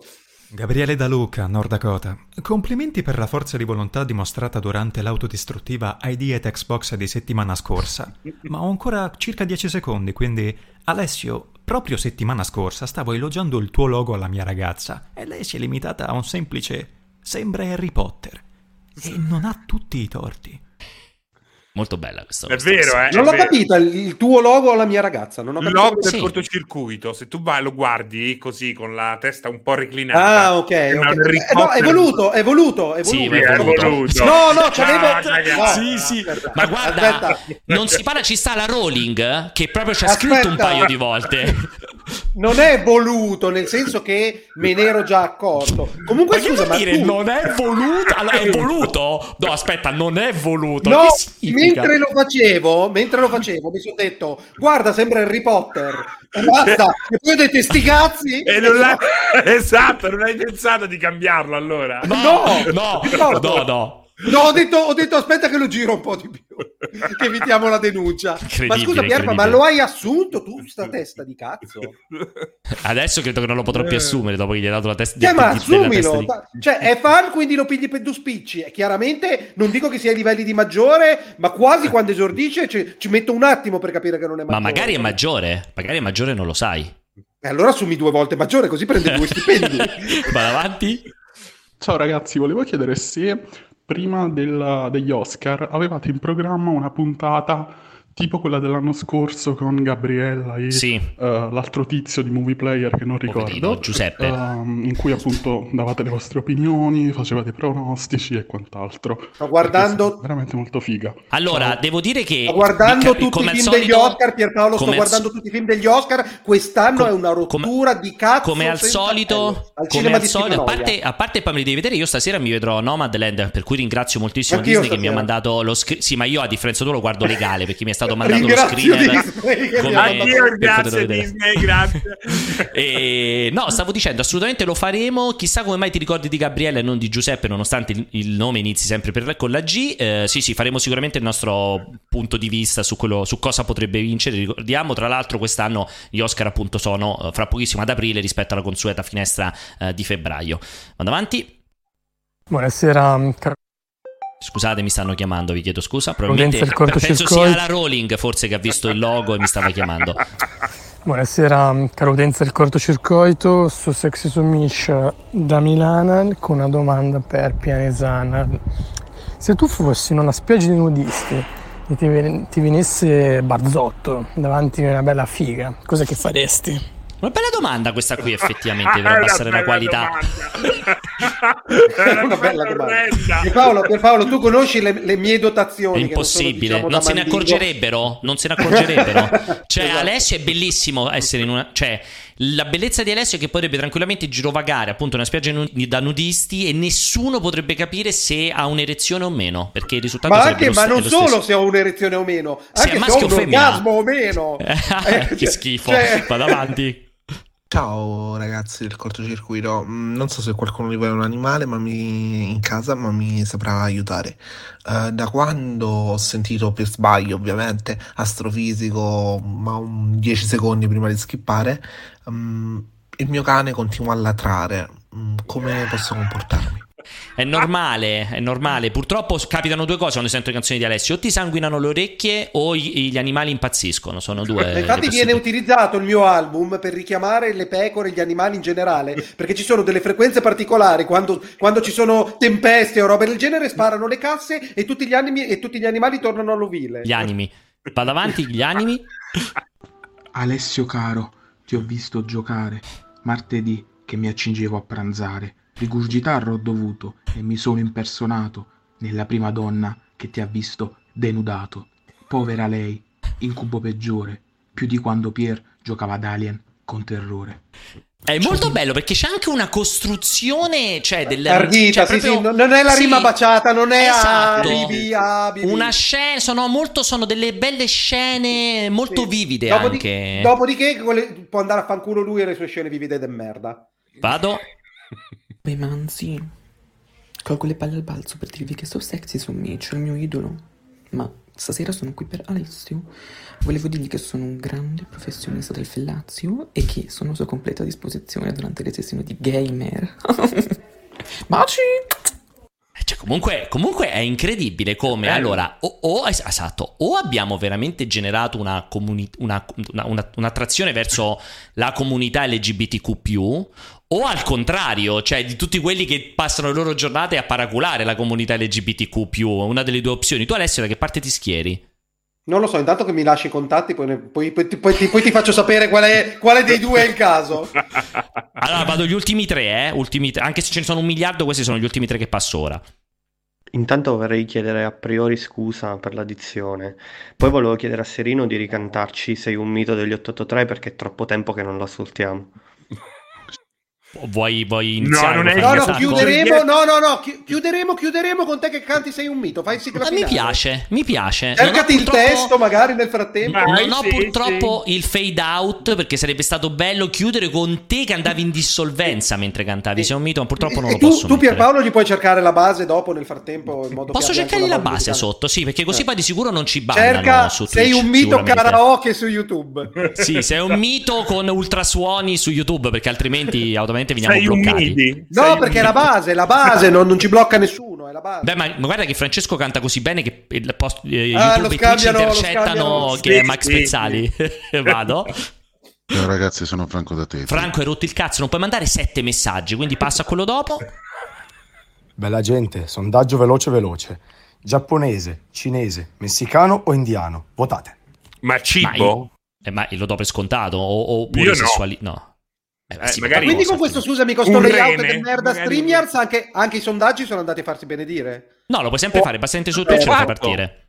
L'ha fatto prima. Allora esatto, fallo, Francesco. fallo, fallo e poi dopo... No, ma ce lo chiedono a noi però, ce lo chiedono a noi. ma poi in base a che per cosa? Cibo, cibo, cibo dai, cibo, agli cibo. organi. Per me Cibo. prima indiano tutta la vita, indiano tutta la vita. Mamma mia, l'indiano però poi alla fine indea, indiano con lassi, c'ha il indiano, prolatto, il indiano, però per me, per me, chicken tikka masala. Ma, guarda che Alessio. Meraviglia. Alessio, guarda che la, la, cosa migliore di Alessio, adesso te la racconto, Francesco. Questa di solito rimaneva sempre un segreto fra me e Alessio, ma la voglio raccontare pubblicamente con tutte queste quasi 2000 persone. La serata ideale di Alessio è un'aggiunta di quello che ha detto prima comprare il cetriolo, fettina per il gin tonic, cena indiana e poi uso del cetriolo. Lui ha questo, questo loop, questo Come gameplay capo. loop eh, che proprio lo, lo esalta. Lo esalta Ma com'era cinese, messicano, indiano, indiano e giapponese, credo. Ah, giapponese, sì. Sì, sì, sì, sì. io, gia- io giapponese, io giapponese. Ma Vado l'ultima. Eh, scusa, è Serino? Pianesani. Madonna, ogni volta. Eh. Dimmi Alessio, vai. Eh, dimmi. scusa, se non ha risposto Serino, cazzo. Ci teneva, giapponese, vai. Ok. Pianesani al Vignolese, Pierpaolo un fradellet cavì, Serino un mat mencaval, ma un buon ragazzo. A saluto tutti quanti e vi auguri una buona Pasqua. Grazie, ti ringraziamo ma moltissimo. Bello, non, ho capito, non ho capito a me cosa mi ha detto, io non ho capito. Ripeti, Se... fammelo sentire perché è emiliano lui, eh, Ma non credo. Pianesani al Vignolese, Pierpaolo un fradellet cavì, Serino un fratello di capelli, si vede che è pelato come te, sì, eh. un fratello ah, di capelli. un fratello di capelli. Mazza, non avevo capito minimamente. Perfetto, ok, ci siamo. Allora, andiamo a parlare di City Project. Va la Torin dal cool, va. Eh, allora, partiamo da che si è capito chiaramente, parli, parli cioè, Parli brutto so quando dialetto. parli il tuo dialetto, eh, si sente, so si sente per... ma si sente perfettamente, nessuno ha dei dubbi in proposito.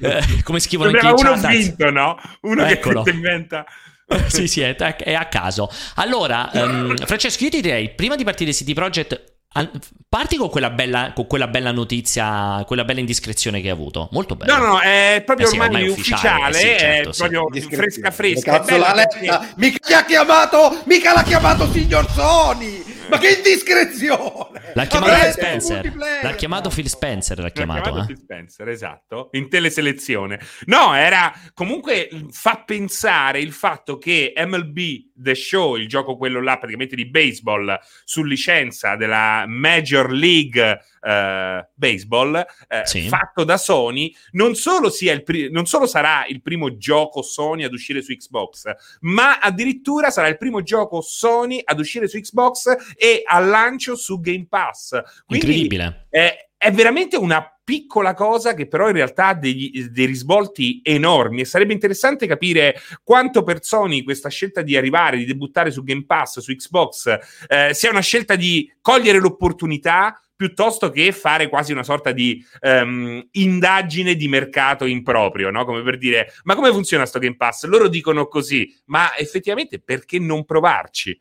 No? Molto figo. No, molto però, figo. però bisogna capire se è un precedente di qualcosa o sempre il caso MLB come avevamo già citato precedentemente, sia talmente particolare da, da non fare assolutamente scuola. Quindi Mm, allora, sicuramente. Aspetterei almeno una seconda, un secondo evento per. per, per, per sicuramente al, non al 100%, ma ci sono buone possibilità che la, proprio la Major League abbia deciso di, di spingere chi fa il gioco a uscire multiformato. Sì, ma è comunque un'informazione fighissima perché significa che, che un, c'è un momento preciso del mercato in cui tu troverai un gioco che, che, sta dentro al Game Pass dell'abbonamento e dall'altra parte devi spendere 70 euro per comprarlo.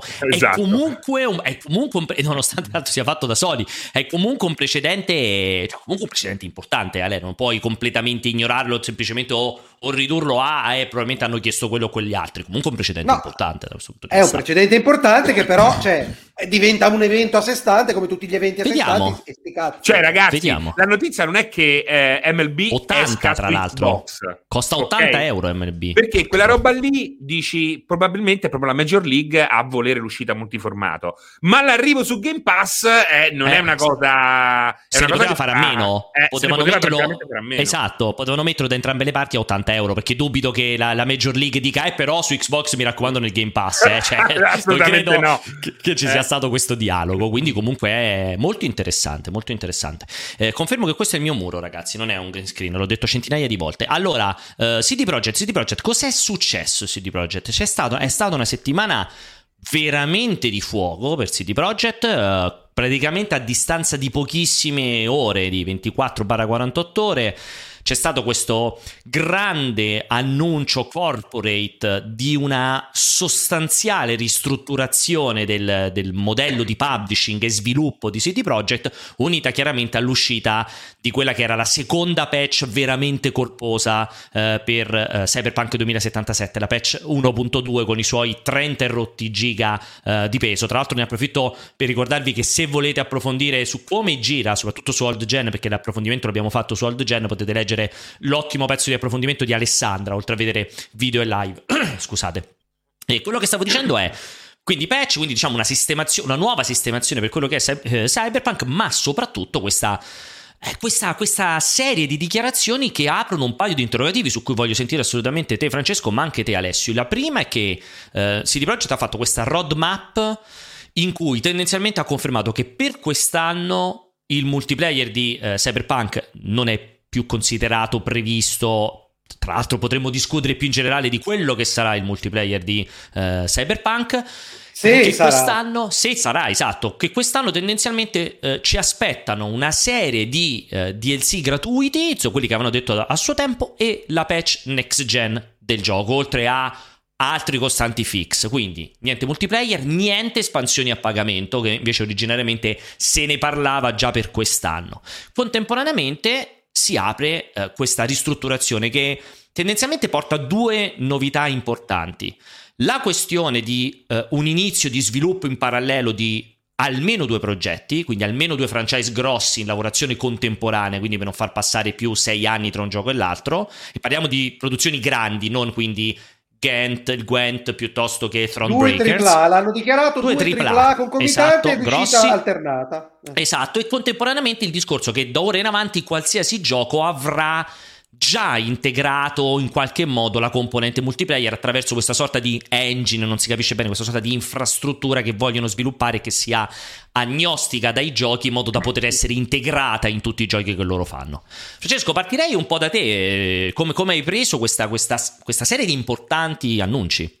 No, intanto mi è piaciuta questa simil conferenza indifferita, mi piace, è stata una bella mossa, è la mossa che ci voleva, soprattutto dopo, eh, secondo me hanno fatto quello sbaglio di annunciare questa patch con quell'articolo simil finto telegiornale, sì. cioè è carino farlo quando tutto va bene non mi puoi fare quella cosa lì quando tutto va male, eh, soprattutto eh, non, eh, non, esprimendo davvero quello che poi avrebbe portato la patch, perché sembrava che fosse solo una roba relativa alla guida e poco altro. Invece c'è una, c'è una lista di bug fix eh, pazzesca, è veramente sì. una, un'ottima patch. Um, quindi mi è piaciuta questa scelta dopo quel piccolo scivolino um, e mi piace comunque l'idea di mettere nero su bianco quello che è il futuro della compagnia e eh, naturalmente io personalmente soffro quando vedo questa volontà di mettere le mani in pasta nel multiplayer sempre e comunque, però mm. questo secondo me si può fare anche in un modo più intelligente. Loro, da, que- da quel che mi è dato credere, loro con Cyberpunk puntavano a un GTA Online o qualcosa del genere. Eh, secondo me, in questo caso non hanno cancellato l'idea, però l'hanno ridotta. Ci troveremo e probabilmente anche un bene, qualche cosa per esempio molto di più, eh, molto più vicino a quello che può essere il multiplayer di Watch Dogs Legion che sta facendo sì, Ubisoft. Esatto. Quindi qualcosa di più eh, ristretto, più efficace, meno rischioso e poi magari più avanti, quando avrai così oliato il motore, puntare a qualcosa di eh, più cazzuto, ecco, più interessante, più... No, più eh, sì eh, Ultima cosa, ultima cosa, Ale. Secondo me il passaggio più importante lo si ha in quella slide in cui dicono che eh, prima facevano giochi di ruolo AAA, oggi esatto. faranno eh, giochi core GDR, ma comunque genre blending, dicono. Quindi ehm, che riescano a fondere più generi, che è proprio quello che non sono riusciti a fare, ma la volontà in parte era quella con Cyberpunk 2077 e che si ripercuoterà anche sul design di The Witcher probabilmente, in chissà quali modi. Vai adesso scusami se volevi aggiungere, che non ho capito se volevi aggiungere o state no. No, a parte che io, io questo evento non l'ho visto, quindi non ho idea di che cosa stiate parlando, se non che ho letto le news che probabilmente sono seguite a rilascio sì, è quello. Video. Sì, eh, sì. Il, ehm, cioè, la questione, io non sono totalmente d'accordo, non, non, do così per scontato, però non avendo visto sto cazzo di video, non vorrei travisare le loro stesse parole. Ti si è bloccato il video, ti, ti scatta il video di CD Projekt. Stai, stai calmo, però, rilassati. No, è proprio come il, va ehm, il gioco. Sì, no, mi chiedevo, mi chiedevo, per me eh, la scelta di rimandare, poi decidere se far uscire il multiplayer di, um, di, Cyberpunk dipende strettamente dal fatto che sono d'accordo con te che avessero delle ambizioni la GTA, ma un conto è far uscire un gioco con le problematiche di CD Projekt, di, di, eh, di Cyberpunk, che comunque ti viene comprato in day one con una politica di marketing chiaramente un po' merdosetta. E, ehm, e, e sei andato in, all'incasso e loro hanno avuto un'iniezione di liquidità mostruosa da questa cosa qua. Uscire con un multiplayer online alla GTA che si deve comparare prepotentemente a quell'esperienza e che non è, dopo aver dimostrato di non essere in grado di dare quella qualità nemmeno sul, sul single player, c'era il rischio mostruoso di riempire e svuotare i server in una settimana e piuttosto che buttare via investimenti che saranno stati mostruosi, ovviamente adesso semplicemente ci vanno coi piedi di piombo. Questa è la mia idea, però non penso che abbiano ridimensionato il progetto. Eh... Non è molto, allora, non è molto chiaro questo discorso del quanto hanno ridimensionato o meno Sicuramente hanno modificato pesantemente comunque la loro tabella di marcia perché ribadisco si parlava assolutamente per quest'anno già dell'espansione o comunque di qualche cosa inerente all'espansione, si parlava chiaramente di questo discorso del multiplayer che poteva essere una roba che sarebbe potuta arrivare magari l'anno prossimo e così via. È chiaro che hanno modificato sostanzialmente quella che doveva essere la, la, la, la, loro idea, appunto la loro tabella di marcia. Tra l'altro ricordiamo, uh, qui Francesco penso che puoi confermarmi anche te, che comunque a tutt'oggi il gioco nonostante la 1.2 continua a non essere sullo store di PlayStation. No, ma dovrebbe sbloccarsi a brevissimo la situazione. Ok, ecco dovrebbe sbloccarsi infatti... a brevissimo la situazione. Eh, io però naturalmente consiglio a chi ha aspettato fino adesso su console di, di aspettare. bravissimo. Bravo. Siamo tutti d'accordissimi da questo punto di vista, ripeto, Alessandra ha fatto un articolo eccezionale. Eh, cioè, il, gioco si, il, gioco si, sistema, ma chiaramente, specie se avete PS5 Series X, continuate ad aspettare per quella che sarà la patch next gen, che a questo punto probabilmente arriverà sicuramente nella seconda metà dell'anno, probabilmente verso la fine, eh, verso la fine dell'anno. Non lo so, e piace anche gen? Hai le palle Qua? di sconsigliare l'acquisto? Di che cosa? Ancora oggi? Della versione del gen? Sì, no, no, per sempre. Per sempre che cazzo ne so, mica c'ho la palla, la palla eh, di no, cristallo, magari, no. fra, magari credi, fra due tu credi che, tu sì. credi che Cyberpunk Old Gen diventi sì, un sì. gioco meritevole di essere acquistato? Sì, sì, sì. Giocato so. sicuramente. Giocato meritevole, sicuramente. Sì, meritevole di essere giocato. Anzi, ti dirò adesso, non puoi capire quante persone mi vengono a dire, o oh, io parlandone esce fuori che, oh, io ho finito sul primo Xbox, è molto bello, per esempio, no?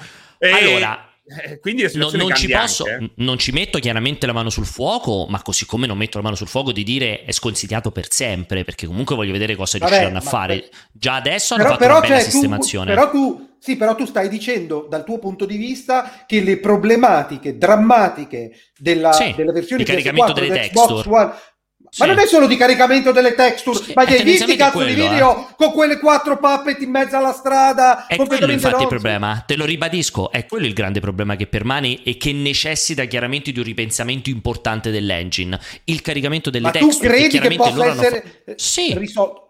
Secondo me possono, possono, trovare una soluzione. Oggi girare Red Dead Redemption 2 eh, su PS4 liscia, eh. Ci comunque, saranno delle soluzioni tecnologiche. Comunque, già... io non sono un programmatore. Scusa, fammi finire, Francesca, ti faccio orare. Io non sono un programmatore. Dico che Continuo a guardare con ottimismo che prima o poi potranno sistemare quella roba, per cui ribadisco, non ti dico sì al 100%, ma ugualmente non mi sento di dirti non lo sistemeranno mai. Ragione, Secondo me comincio, comincio a dubitare io come tutti gli utenti che tu sia pagato da CD Projekt. Ma magari, ma magari.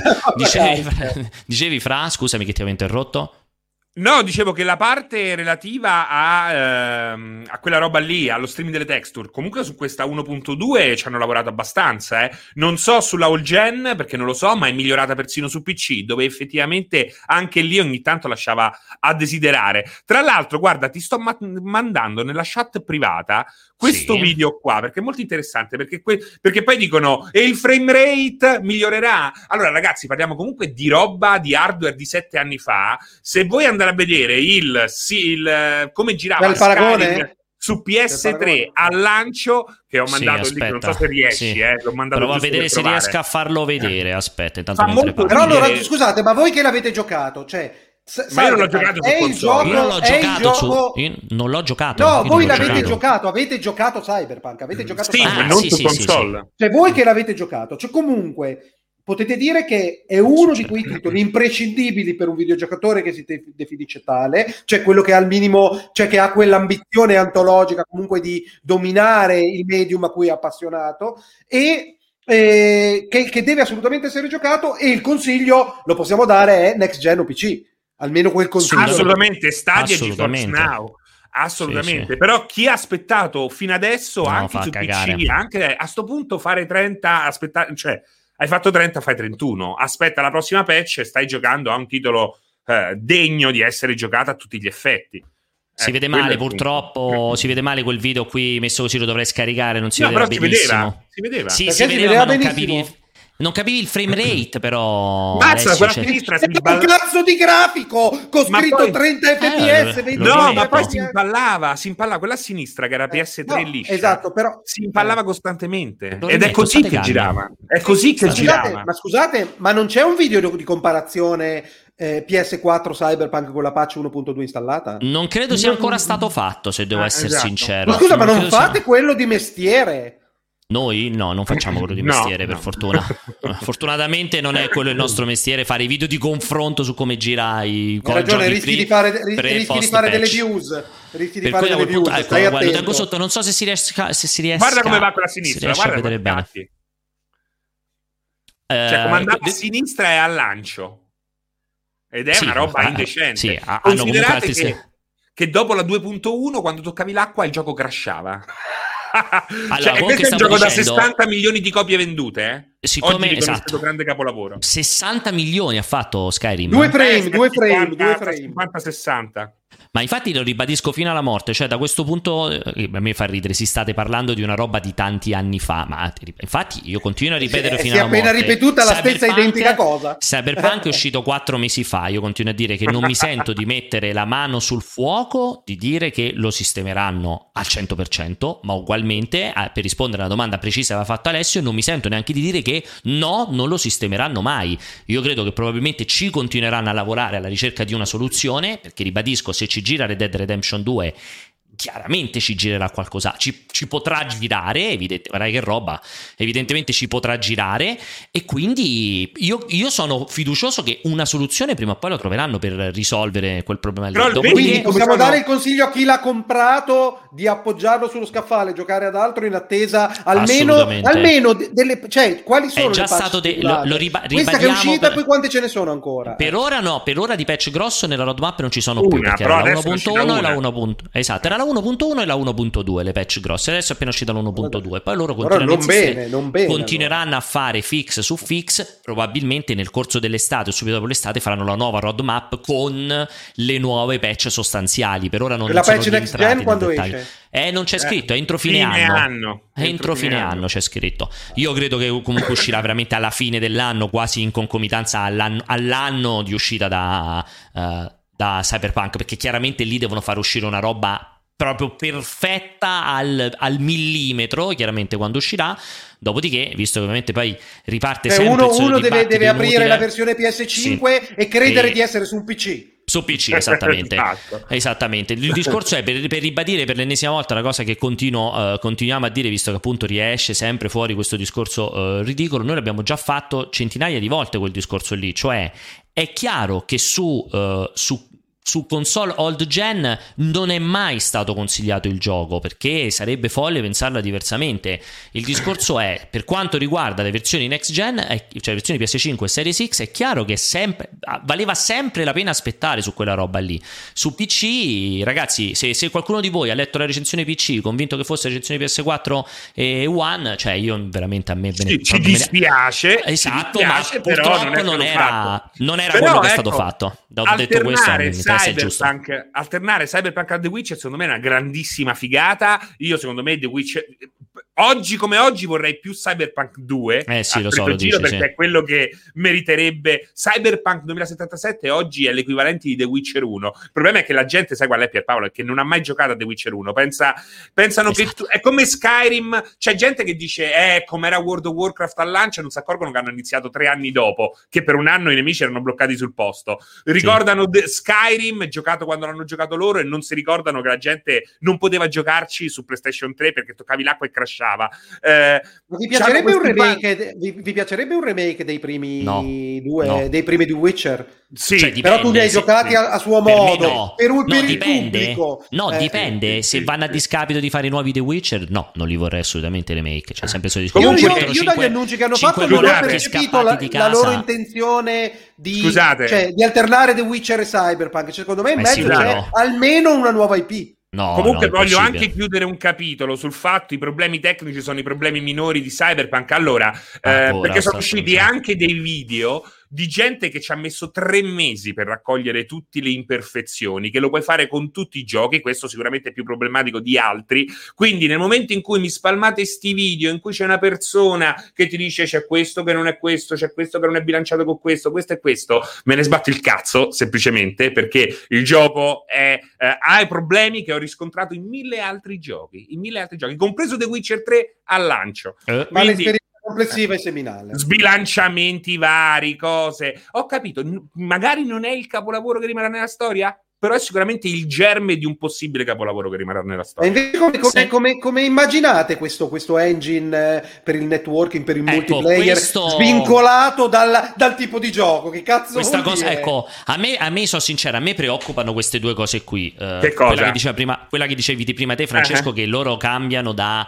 action RPG AAA a Gio- giochi di qualsiasi genere con, uh, con, qualche tipo di commistione ruolistica. Eh, però il mercato te lo dice. Però a me invece più... preoccupa, mi preoccupa tantissimo. Ma mi preoccupa perché sei fan di quella roba lì e No, loro erano per bravi me- a farla. Ma è ovvio Esatto. che devono andare un po' virare le gente più sull'action, come già hanno cominciato sembra- a fare con Cyberpunk. E infatti hanno sbagliato, io lo continuerò a ripetere fino alla fine dei Ma mondi. per Che te, secondo me, per perché te, per continuare ad soldi no. aggiungere, vabbè, per i soldi ovviamente no, però non è che tutto si basa sui soldi. Per me, continuare ad aggiungere variabili su variabili inesplorate, secondo me, non è la scelta migliore, aff- soprattutto alla luce di tutta una serie di cose che si potevano evitare. Quindi io Non continuo a sono insistere così che d'accordo secondo con te Pierpaolo perché, Eh beh, certo, perché mica- aspetta, la verità che uscire un attimino dall'esperienza hardcore RPG ti aiuta molto a smussare e a alleggerire i problemi di bilanciamento che hanno Certo. mastodonti come Cyberpunk. Dei due loro si alleggeriscono molto di, di molte rotture di cazzo. Cioè loro con Dal quella di- con quella perché GDR è pericolosissimo.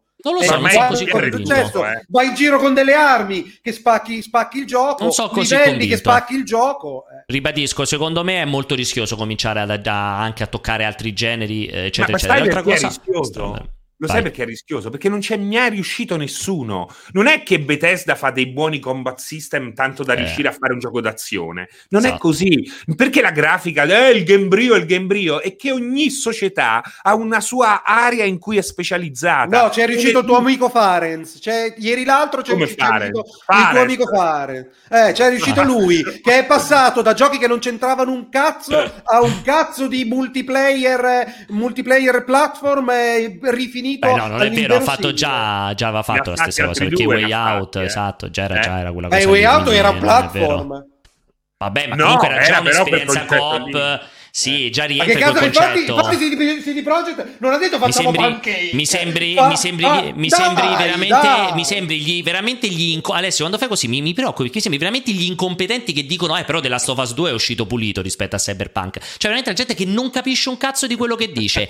Cioè, veramente come fai Eh. a confrontare Ma il lavoro fatto da Fares con It Takes Two con il lavoro fatto da CD Projekt con Cyberpunk? È imbarazzante che tu li possa mettere Ovviamente, a pare- ovviamente è una paragone. provocazione, Eh, ma però in scala, per- però in scala è questo, perché quello che ha fatto Eh no, è una amico cazzata, Farenz- proprio in scala no, non è perché- questo. No, no, perché quello che, ha zero. fatto il tuo, quello che ha fatto il tuo amico Farenz con uno studio di sviluppo di dimensioni piccole. Fares. Sì, va bene, sto prendendo per il culo. Il, ehm, con quella scala, con quello budget e quelle risorse e quel ma hai visto quanto è stato bravo? Oh, ma hai visto, hai visto quello che ha fatto il tizio che ha fatto Undertale e l'ha fatto da solo? Cioè, non pensa lui. Cazzo, oh, incredibile, CD Projekt in 600 non si riusciva a fare un cazzo e quello ha fatto da solo Undertale. Ma guarda che è incredibile, eh, se ci pensi, veramente. Ma, ma perché Cyberpunk 2078 non glielo fanno sviluppare quello di Undertale pagato, da solo? Sei pagato! Cioè, sei chiaramente pagato! Come mai? Pagato! Come mai sta cosa? Ma io me lo chiedo, ma guarda che è incredibile. Ma pure quello di The Binding of Isaac, che l'ha fatto quasi da solo, come si chiama? Steve Mitchell, là. Ma perché non glielo pagato, fanno fare a lui il prossimo pagato, The Witcher?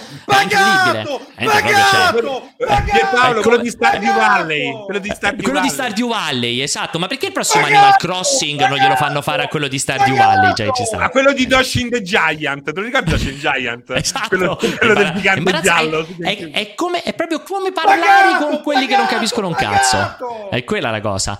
Comunque, vabbè, a parte questa, questa roba qui incredibile, e no, stavo dicendo, quindi da questo punto di vista a me quello preoccupa molto, così come il multiplayer. Per me la cosa del multiplayer è, cioè, boh, mm, è completamente incomprensibile. Cioè, fai una roba esterna che poi inserisci in ogni gioco con un rischio di appiattimento secondo me galattico perché rischi che ti si appiattisca sta roba in un modo mai visto Buh, non lo so no, non ho idea che, che, possa venirne fuori da un progetto del genere e soprattutto non lo capisco alla luce di questa nuova indiscrezione del chissà Forse il multiplayer di Cyberpunk 2077 è rimandato a data da destinarsi all'infinito, però contemporaneamente ti dicono stiamo sviluppando roba interna per, boh, per poter mettere il multiplayer dappertutto. Ma alla domanda prima, come, eh, come, te, come, te l'immagini tu? Come te l'immagini tu un'infrastruttura del genere? Cioè che senso ha?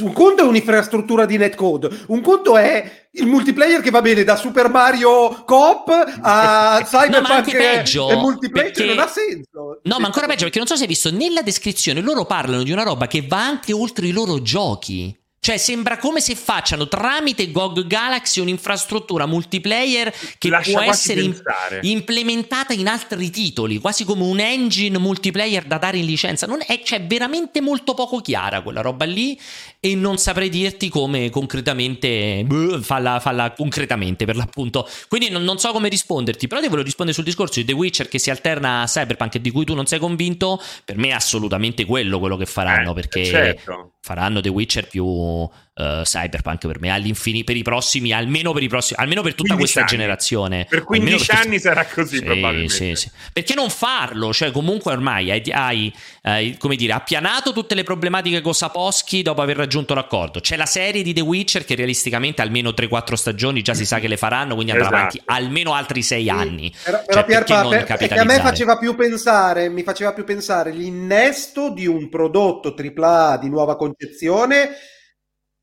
che, che, arriva in mezzo, mentre lo studio come noi lo conosciamo, il core di quelli che hanno già lavorato su quello, continuano a lavorare alternativamente su Cyberpunk e The Witcher. Quindi tu hai eh, il prossimo, che ne so, Witcher, poi nuova IP, Cyberpunk 2. No, no, no. Questa è una tua interpretazione, però.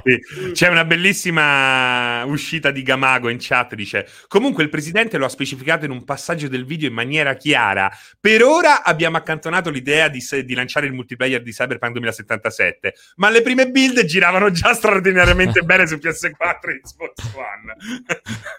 è molto fatto passare, bello, anche bello. se mi, mi nascondeva andavano la testa. Troppo be- no, perché andavano troppo bene e avrebbero fatto sfigurare il single player, probabilmente. esatto. Scusami, Alessio, giusto giusto al volissimo, uh, non so se lo riesco a far vedere anche questa cosa qui, ci, fa, ci provo un secondo. Um, un commento velocissimo su, uh, sulla questione delle, delle, azioni, delle azioni di, di CD Projekt che hanno. C'è, ben, uh, c'è ben poco da commentare. Come? C'è ben poco da commentare. Adesso, cioè, eh? Era quello che era già previsto dall'inizio, anzi, mi ha stupito che ci abbia messo così tanto. C'è stata un'impennata, ipotizzo, nell'ultimo periodo? No, no in realtà è molto piatto il eh, grafico. Non ha perso, ma oggi è in salita, Eccolo. ma non sta messa molto bene. Guarda, questo sono dal novembre, come puoi vedere. È un po' piccolino l'immagine, purtroppo no, non si può ingrandire. No, puoi mettere il timeline più piccolo. Vabbè, il timeline basta, è da, è da novembre, vabbè, da quando esce CD Perché devo andare prima del novembre? Che cazzo Perché se ne frega? così sembra che sta solo in crollo e non vedi la parte più interessante. Ma come sì, sta solo in crollo? Mettere, metti un anno, metti un anno, metti un anno. Esatto, un anno. Eh, ecco, così eh. se preferite. Vabbè, più, è meglio, è meglio, è meglio, è meglio. Non lo so, per me io mi sarei concentrato sugli ultimi sei mesi, non capisco Ma vai a tre mesi, fammi vedere tre mesi, fammi fai tre mesi, fai tre mesi. Eh. Eh, ma quindi scusa, è crollato ulteriormente. Avevo letto. E scusa, ti sto dicendo, quello che... che... sto dicendo è che questa è l'uscita, poi c'è la diminuzione, esatto. vedete qua siamo a dicembre, poi da gennaio ha cominciato questa salita inesorabile fino alla fine, fino al 28 gennaio, da lì è continuata a scendere, poi c'è stato questo piccolo picco del 29 marzo e da lì è risceso, ma già ristarebbe in salita rispetto, sì, sì, rispetto salita, a ieri, già, già recuperato là, da... Sì, però, però cioè, non voglio dare consigli di investimento, ma io penso assolutamente a questo punto di trovare un ah, modo di entrarci. È bravissimo, la penso nello stesso identico modo, pur senza essere chiaramente un consiglio di investimento, lo, lo ribadiamo fino alla morte. Sto parlando e dei miei soldi, non dei vostri. Esatto, come te lo spieghi però quel movimento? Come te lo spieghi quel non movimento? Me, non me lo spiego, penso, penso ti, timore semplicemente, ma il problema è che quella roba lì è quotata sulla borsa polacca, Pierpaolo. Cioè, io Cosa non so contro quando... la borsa polacca? Non ho niente contro la cioè, Polonia in generale, che poi faccia scoppiare detto... le guerre mondiali essendo la borsa polacca, l'accesso alla borsa polacca non è così immediato. Io allo stato attuale non so come acquistare le azioni CDR, CD Projekt in Polonia. Cioè posso acquistare le derivate, le, le, le quelle ricostruite ah, negli altri mercati. Certo. Quindi cioè, hanno dei movimenti che sono, sono, sono gestiti da, un, da, una massa critica molto inferiore rispetto a essere quotati a, a York, al NISE piuttosto che al Nasdaq, piuttosto che a Londra. A non ho capito, stai muovendo guerra alla Polonia? No, è, è, la Polonia che muoverà guerra a me. Quindi, quindi devo dire che secondo me, cioè, il terrore, io, io, sinceramente non conosco i fondamentali, però abbiamo visto tutti i numeri incredibili che ha fatto comunque Cyberpunk al lancio, quell'iniezione di liquidità è stata mostruosa, è un fatto e non tornerà indietro. Bisogna capire i rapporti con Sony. Eh, questa è sicuramente una notizia importante eh, che, de- che, possa rincu- rincuorare gli investitori, perché quello è un canale determinante per la vendita dei prodotti.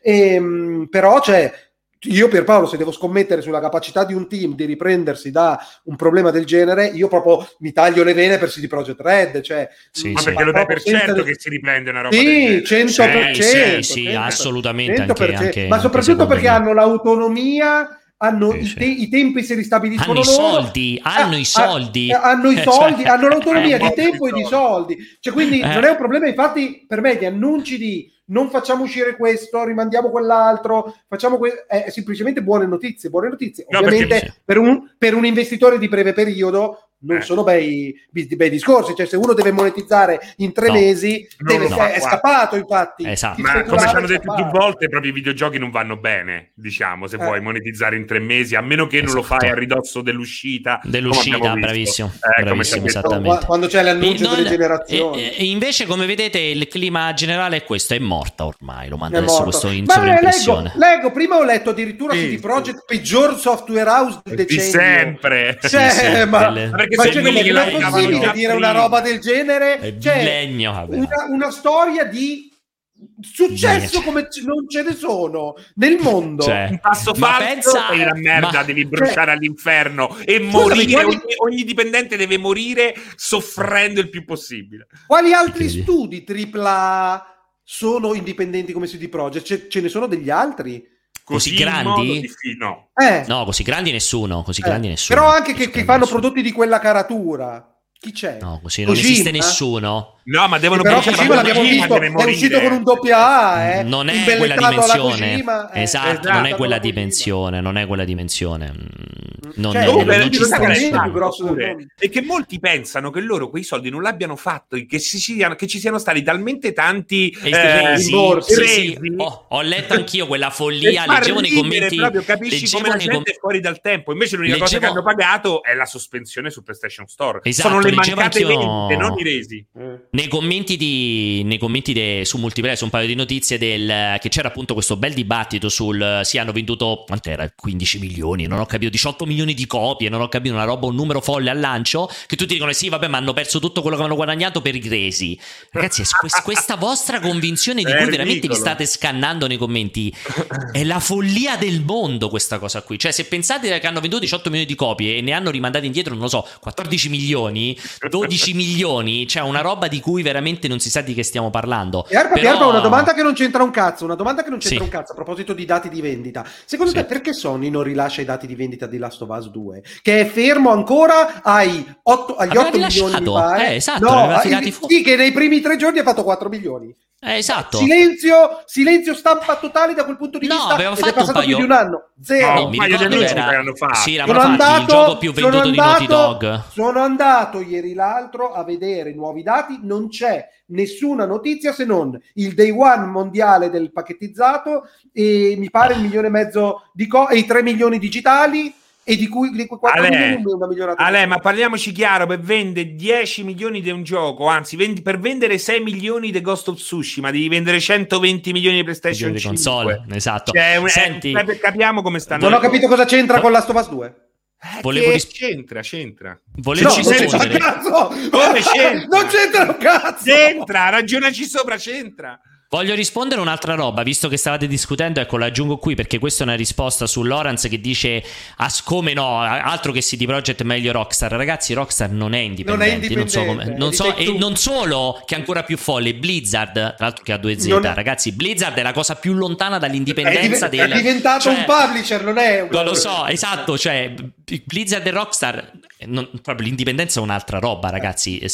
L'indipendenza è quando tu puoi scegliere di produrre, sviluppare un videogioco e agganciarti a qualsiasi publisher che ti pare, qualsiasi distributore che ti pare, addirittura degli autopubblichi, come nel Blizzard caso appunto di Activision di, Blizzard. di si cioè, accusa con Rockstar di 2K. Sì, vabbè. Poi c'era pure chi diceva hanno fatto solo un gioco perché è l'unico che ha giocato lui. Ecco, bravi, adesso avete detto bene, Bungie Bungie adesso, adesso, è ritornata sì. ad essere aspettiamo, indipendente. Aspettiamo ma vogliamo, due settimane. Ma, no, ma non c'è bisogno, ma vogliamo discutere di Destiny 2?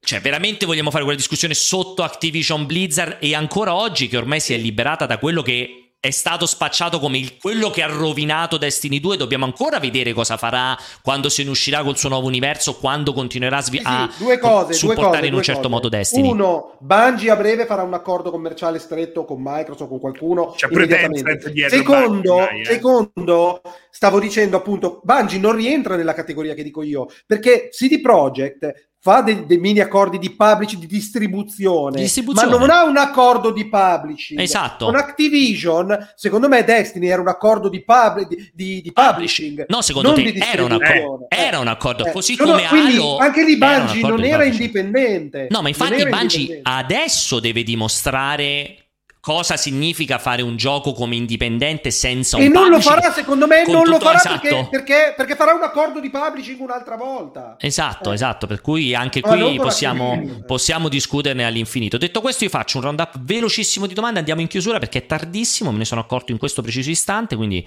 no io voglio mm. capire cosa c'entra la distribuzione di PS5 con le vendite di Last of Us 2 qualcuno eh, non mi di deve PlayStation 5 non di PlayStation 5 di PlayStation hai detto 4. PlayStation 5 clippate ragazzi 4 wow. ha detto 120 milioni 120 scrivete in chat. Alessio ha detto 120 milioni di console quindi non avrà mai detto PlayStation 5 Alessio. Stai dicendo esatto. una cazzata. Ragazzi, Stai... anche se ho sbagliato uno ci arriva per deduzione. no, no, non, ci puoi, non ci puoi arrivare non ci puoi arrivare ha detto PS5 lo stanno scrivendo tutti lo stanno scrivendo sì, tutti. Alessio, ma 120 milioni Alessio ma se ha detto 120 milioni di play, la distribuzione sì, 120 milioni di PlayStation 5 eh, certo. certo. certo. Vado sui messaggi vocali Pianesani al Vignolese. No, questo già era andato. Alexa, metti una playlist di primavera. E il risultato è stato questo. Di Alessio Pianesani, la storica. Sono l'album di primavera! No, cioè non ho capito. Aspetta, se dico, se dico ad Alex. sia tutto. Attento, Alessio. Fammi andare alla prossima. Ma tu l'hai mai ascoltata la mia musica? sono signor capo- me?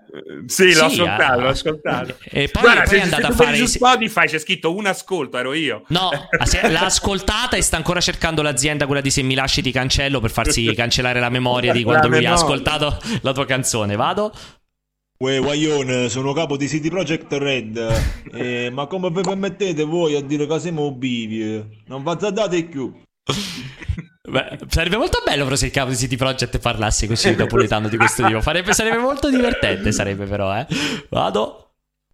Comunque io non so se ve la ricordate, ma questa cosa, ma probabilmente l'enorme ritardo di Dying Light 2 è dovuto al fatto che stanno studiando una, ses- una sessione di tutorial da far passare pure ad Alessio. Hanno visto la live di ormai tanti anni e tanti capelli fa E è andata così. E devono, l'hanno stanno, stanno, hanno investito in intelligenza artificiale, qualsiasi tecnologia, ma non c'è un tutorial che io sia in grado di passare agevolmente. Machine learning ci vuole là. No, io vi vorrei chiedere qual è il vostro gioco preferito e secondo voi qual è quello più ben fatto? Alessio, dici il è gioco giovane, più ben è un fatto. giovane. Tratta Vai, bene il, il, il- Sì, sì. Il, gioco Eh, ben aspetta, fatto. aspetta, la giove- io non so come eri tu da piccolo, Serino, ma la giovinezza non giustifica la stupidità. Cioè, chiaramente c'è un limite mentale patologico in una persona che manda una domanda del genere che assolutamente deve essere affrontato. Ti mandiamo tranquillamente il contatto di, come si chiamava Valeria? No, ma è Viola. Viola. Viola. Alessio, ma Scusa, veramente io non ma mi ti devi ricordo fa- i nomi. Ah, lei ti devi far vedere da, da un neurologo comunque. Io non mi ricordo i nomi perché un non mi problema. interessano, quindi ti mandiamo il contatto di Viola, non ti preoccupare, consulenza gratuita, paga il salo, paga... Dai, dici il tuo di gioco preferito. Hai visto che faccio Ma così? Il gioco ben eh, fatto, Alessio. Il gioco ben fatto, per favore. Basta, basta, Vado. voi, non voglio. Volevo dire a Pierpaolo che eh, o lunedì o martedì, non ricordo di preciso, ho fatto una carbonara seguendo eh, dei, diciamo, dei consigli che diede in una vecchia puntata del salottino ed è uscita proprio una roba mondiale, Eh, so, quindi so. confermo super campione del mondo anche, se non soprattutto, di cucina. Lo so, purtroppo in tantissimi avete chiesto di ripetere Eh, la cacio e pepe, la, la carbonara quando facevamo le ricette con Alessio. L'ho già detto in tantissime occasioni, purtroppo non ci sarà più modo di vedere quella roba lì, purtroppo ragazzi, perché Alessio non Perché? tornerà più in redazione. Perché Alessio non tornerà più in redazione. E quello ha senso Però- farla solo dal vivo. Hai sentito la voce? È come se gli fosse rimasto incastrato un rutto. No, Eh, no, eh, fidati, sì, fidati, sì, sì, fidati, Non fidati. Bene, eh? Le ultime quattro, ragazzi, poi le altre purtroppo. Ciao ragazzi, Gabriele dei Boschi. E visto che l'altra volta ho mandato un audio cagata, eh, questa volta volevo fare una domanda seria a Serino. Se dovessi scegliere tra rasarti a zero la tua bellissima chioma e scopare con Pianesani ma guardandovi continuamente negli occhi, che sceglieresti? Ma perché Beh, c'è questo seconda, messaggio che... La seconda. Ma perché non capisco se è una cosa positiva o negativa il fatto di vedere guardare. Non devi, Pierpaolo, io, io non sono pratico di sesso, di sesso, lo sapete, ma come fanno due uomini a farsi sesso, a fare sesso guardandosi negli occhi? Ma te lo Come spiego io fanno? con calma, Dai, no? cioè, te lo veramente, spiego- ma che domanda è, Alessio? Come fai? Ma che c'hai? Il... Cioè, io Ma devo tipo, c'hai? se, se io, se io Basta sono che stai passivo, disteso e lui ti penetra. Esatto, lui ti penetra da cioè, devo tenere le gambe, le gambe come le donne, praticamente. No, vabbè. Vabbè, non è che c'è bisogno sul di- lato, sulla Ci basta anche di qua. fianco, Alessio. Un po' a cucchiaio, però un po' più fiancheggiati, Alessio. Ma come Ma faccio? si vede che Scusa, io proprio. non riuscirò mai Vabbè, a vabbè, guardarmi. Allora, fermiamoci. intanto, intanto fermiamoci parliamo qui delle tue perché. gambe, quindi cioè io le terrei così. Come delle bacchette di, di, di, di mangi cinese, me le appoggio qui sul petto, piccoline.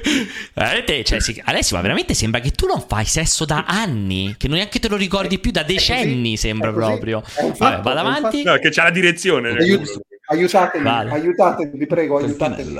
Silenzio. Ogni volta. Scusa. Buongiorno a tutti, ho visto che il pianella cambia location ogni volta. Io pensavo, lo pensavo pieno, ma non foderato. Fammi tuo, ti prego Alessio, fammi tuo. Confermiamo che Alessio è ricchissimo, una roba Sì, a, però c'è Vignola, già- a Vignola ha decine Però di c'è, già, case. c'è già- però c'è già Serino nel mio cuore a questo punto, quindi non c'è più spazio per te. Vado. Ciao ragazzi, sono bloccato su Skyrim. Eh, Com'è che si salta? Con Y invece che con A. Effettivamente può ucciderti questo. Oppure mi ricordo male. Ma perché si salta in. Skyrim? Sì. Lu- certo, è stata. L'ultima, l'ultima, eh. L'ultimo messaggio. Ma cosa serve saltare in Alessio, Skyrim? finalmente ti sei deciso. Silenzio. Alessio, finalmente ti sei deciso di fare i capelli come me. Come un grande mago oscuro e lasciare perdere quello stolto di silente. Però. Ok, chiudiamo. Ah, era, era Voldemort, era Sì, Voldemort. sì, e chi pensavi che fosse?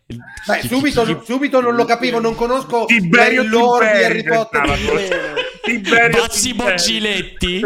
Chi pensavi Ma che fosse? Ma mi ha, ha ammazza- ha ammazzato, è arrivato Silente e l'ha ammazzato?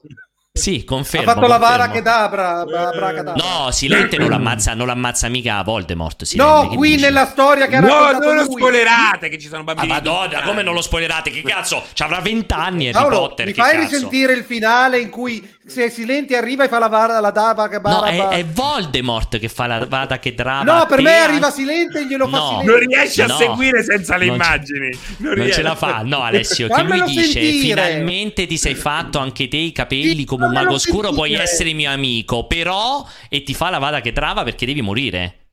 Hai capito? Cosa c'entra Silente allora?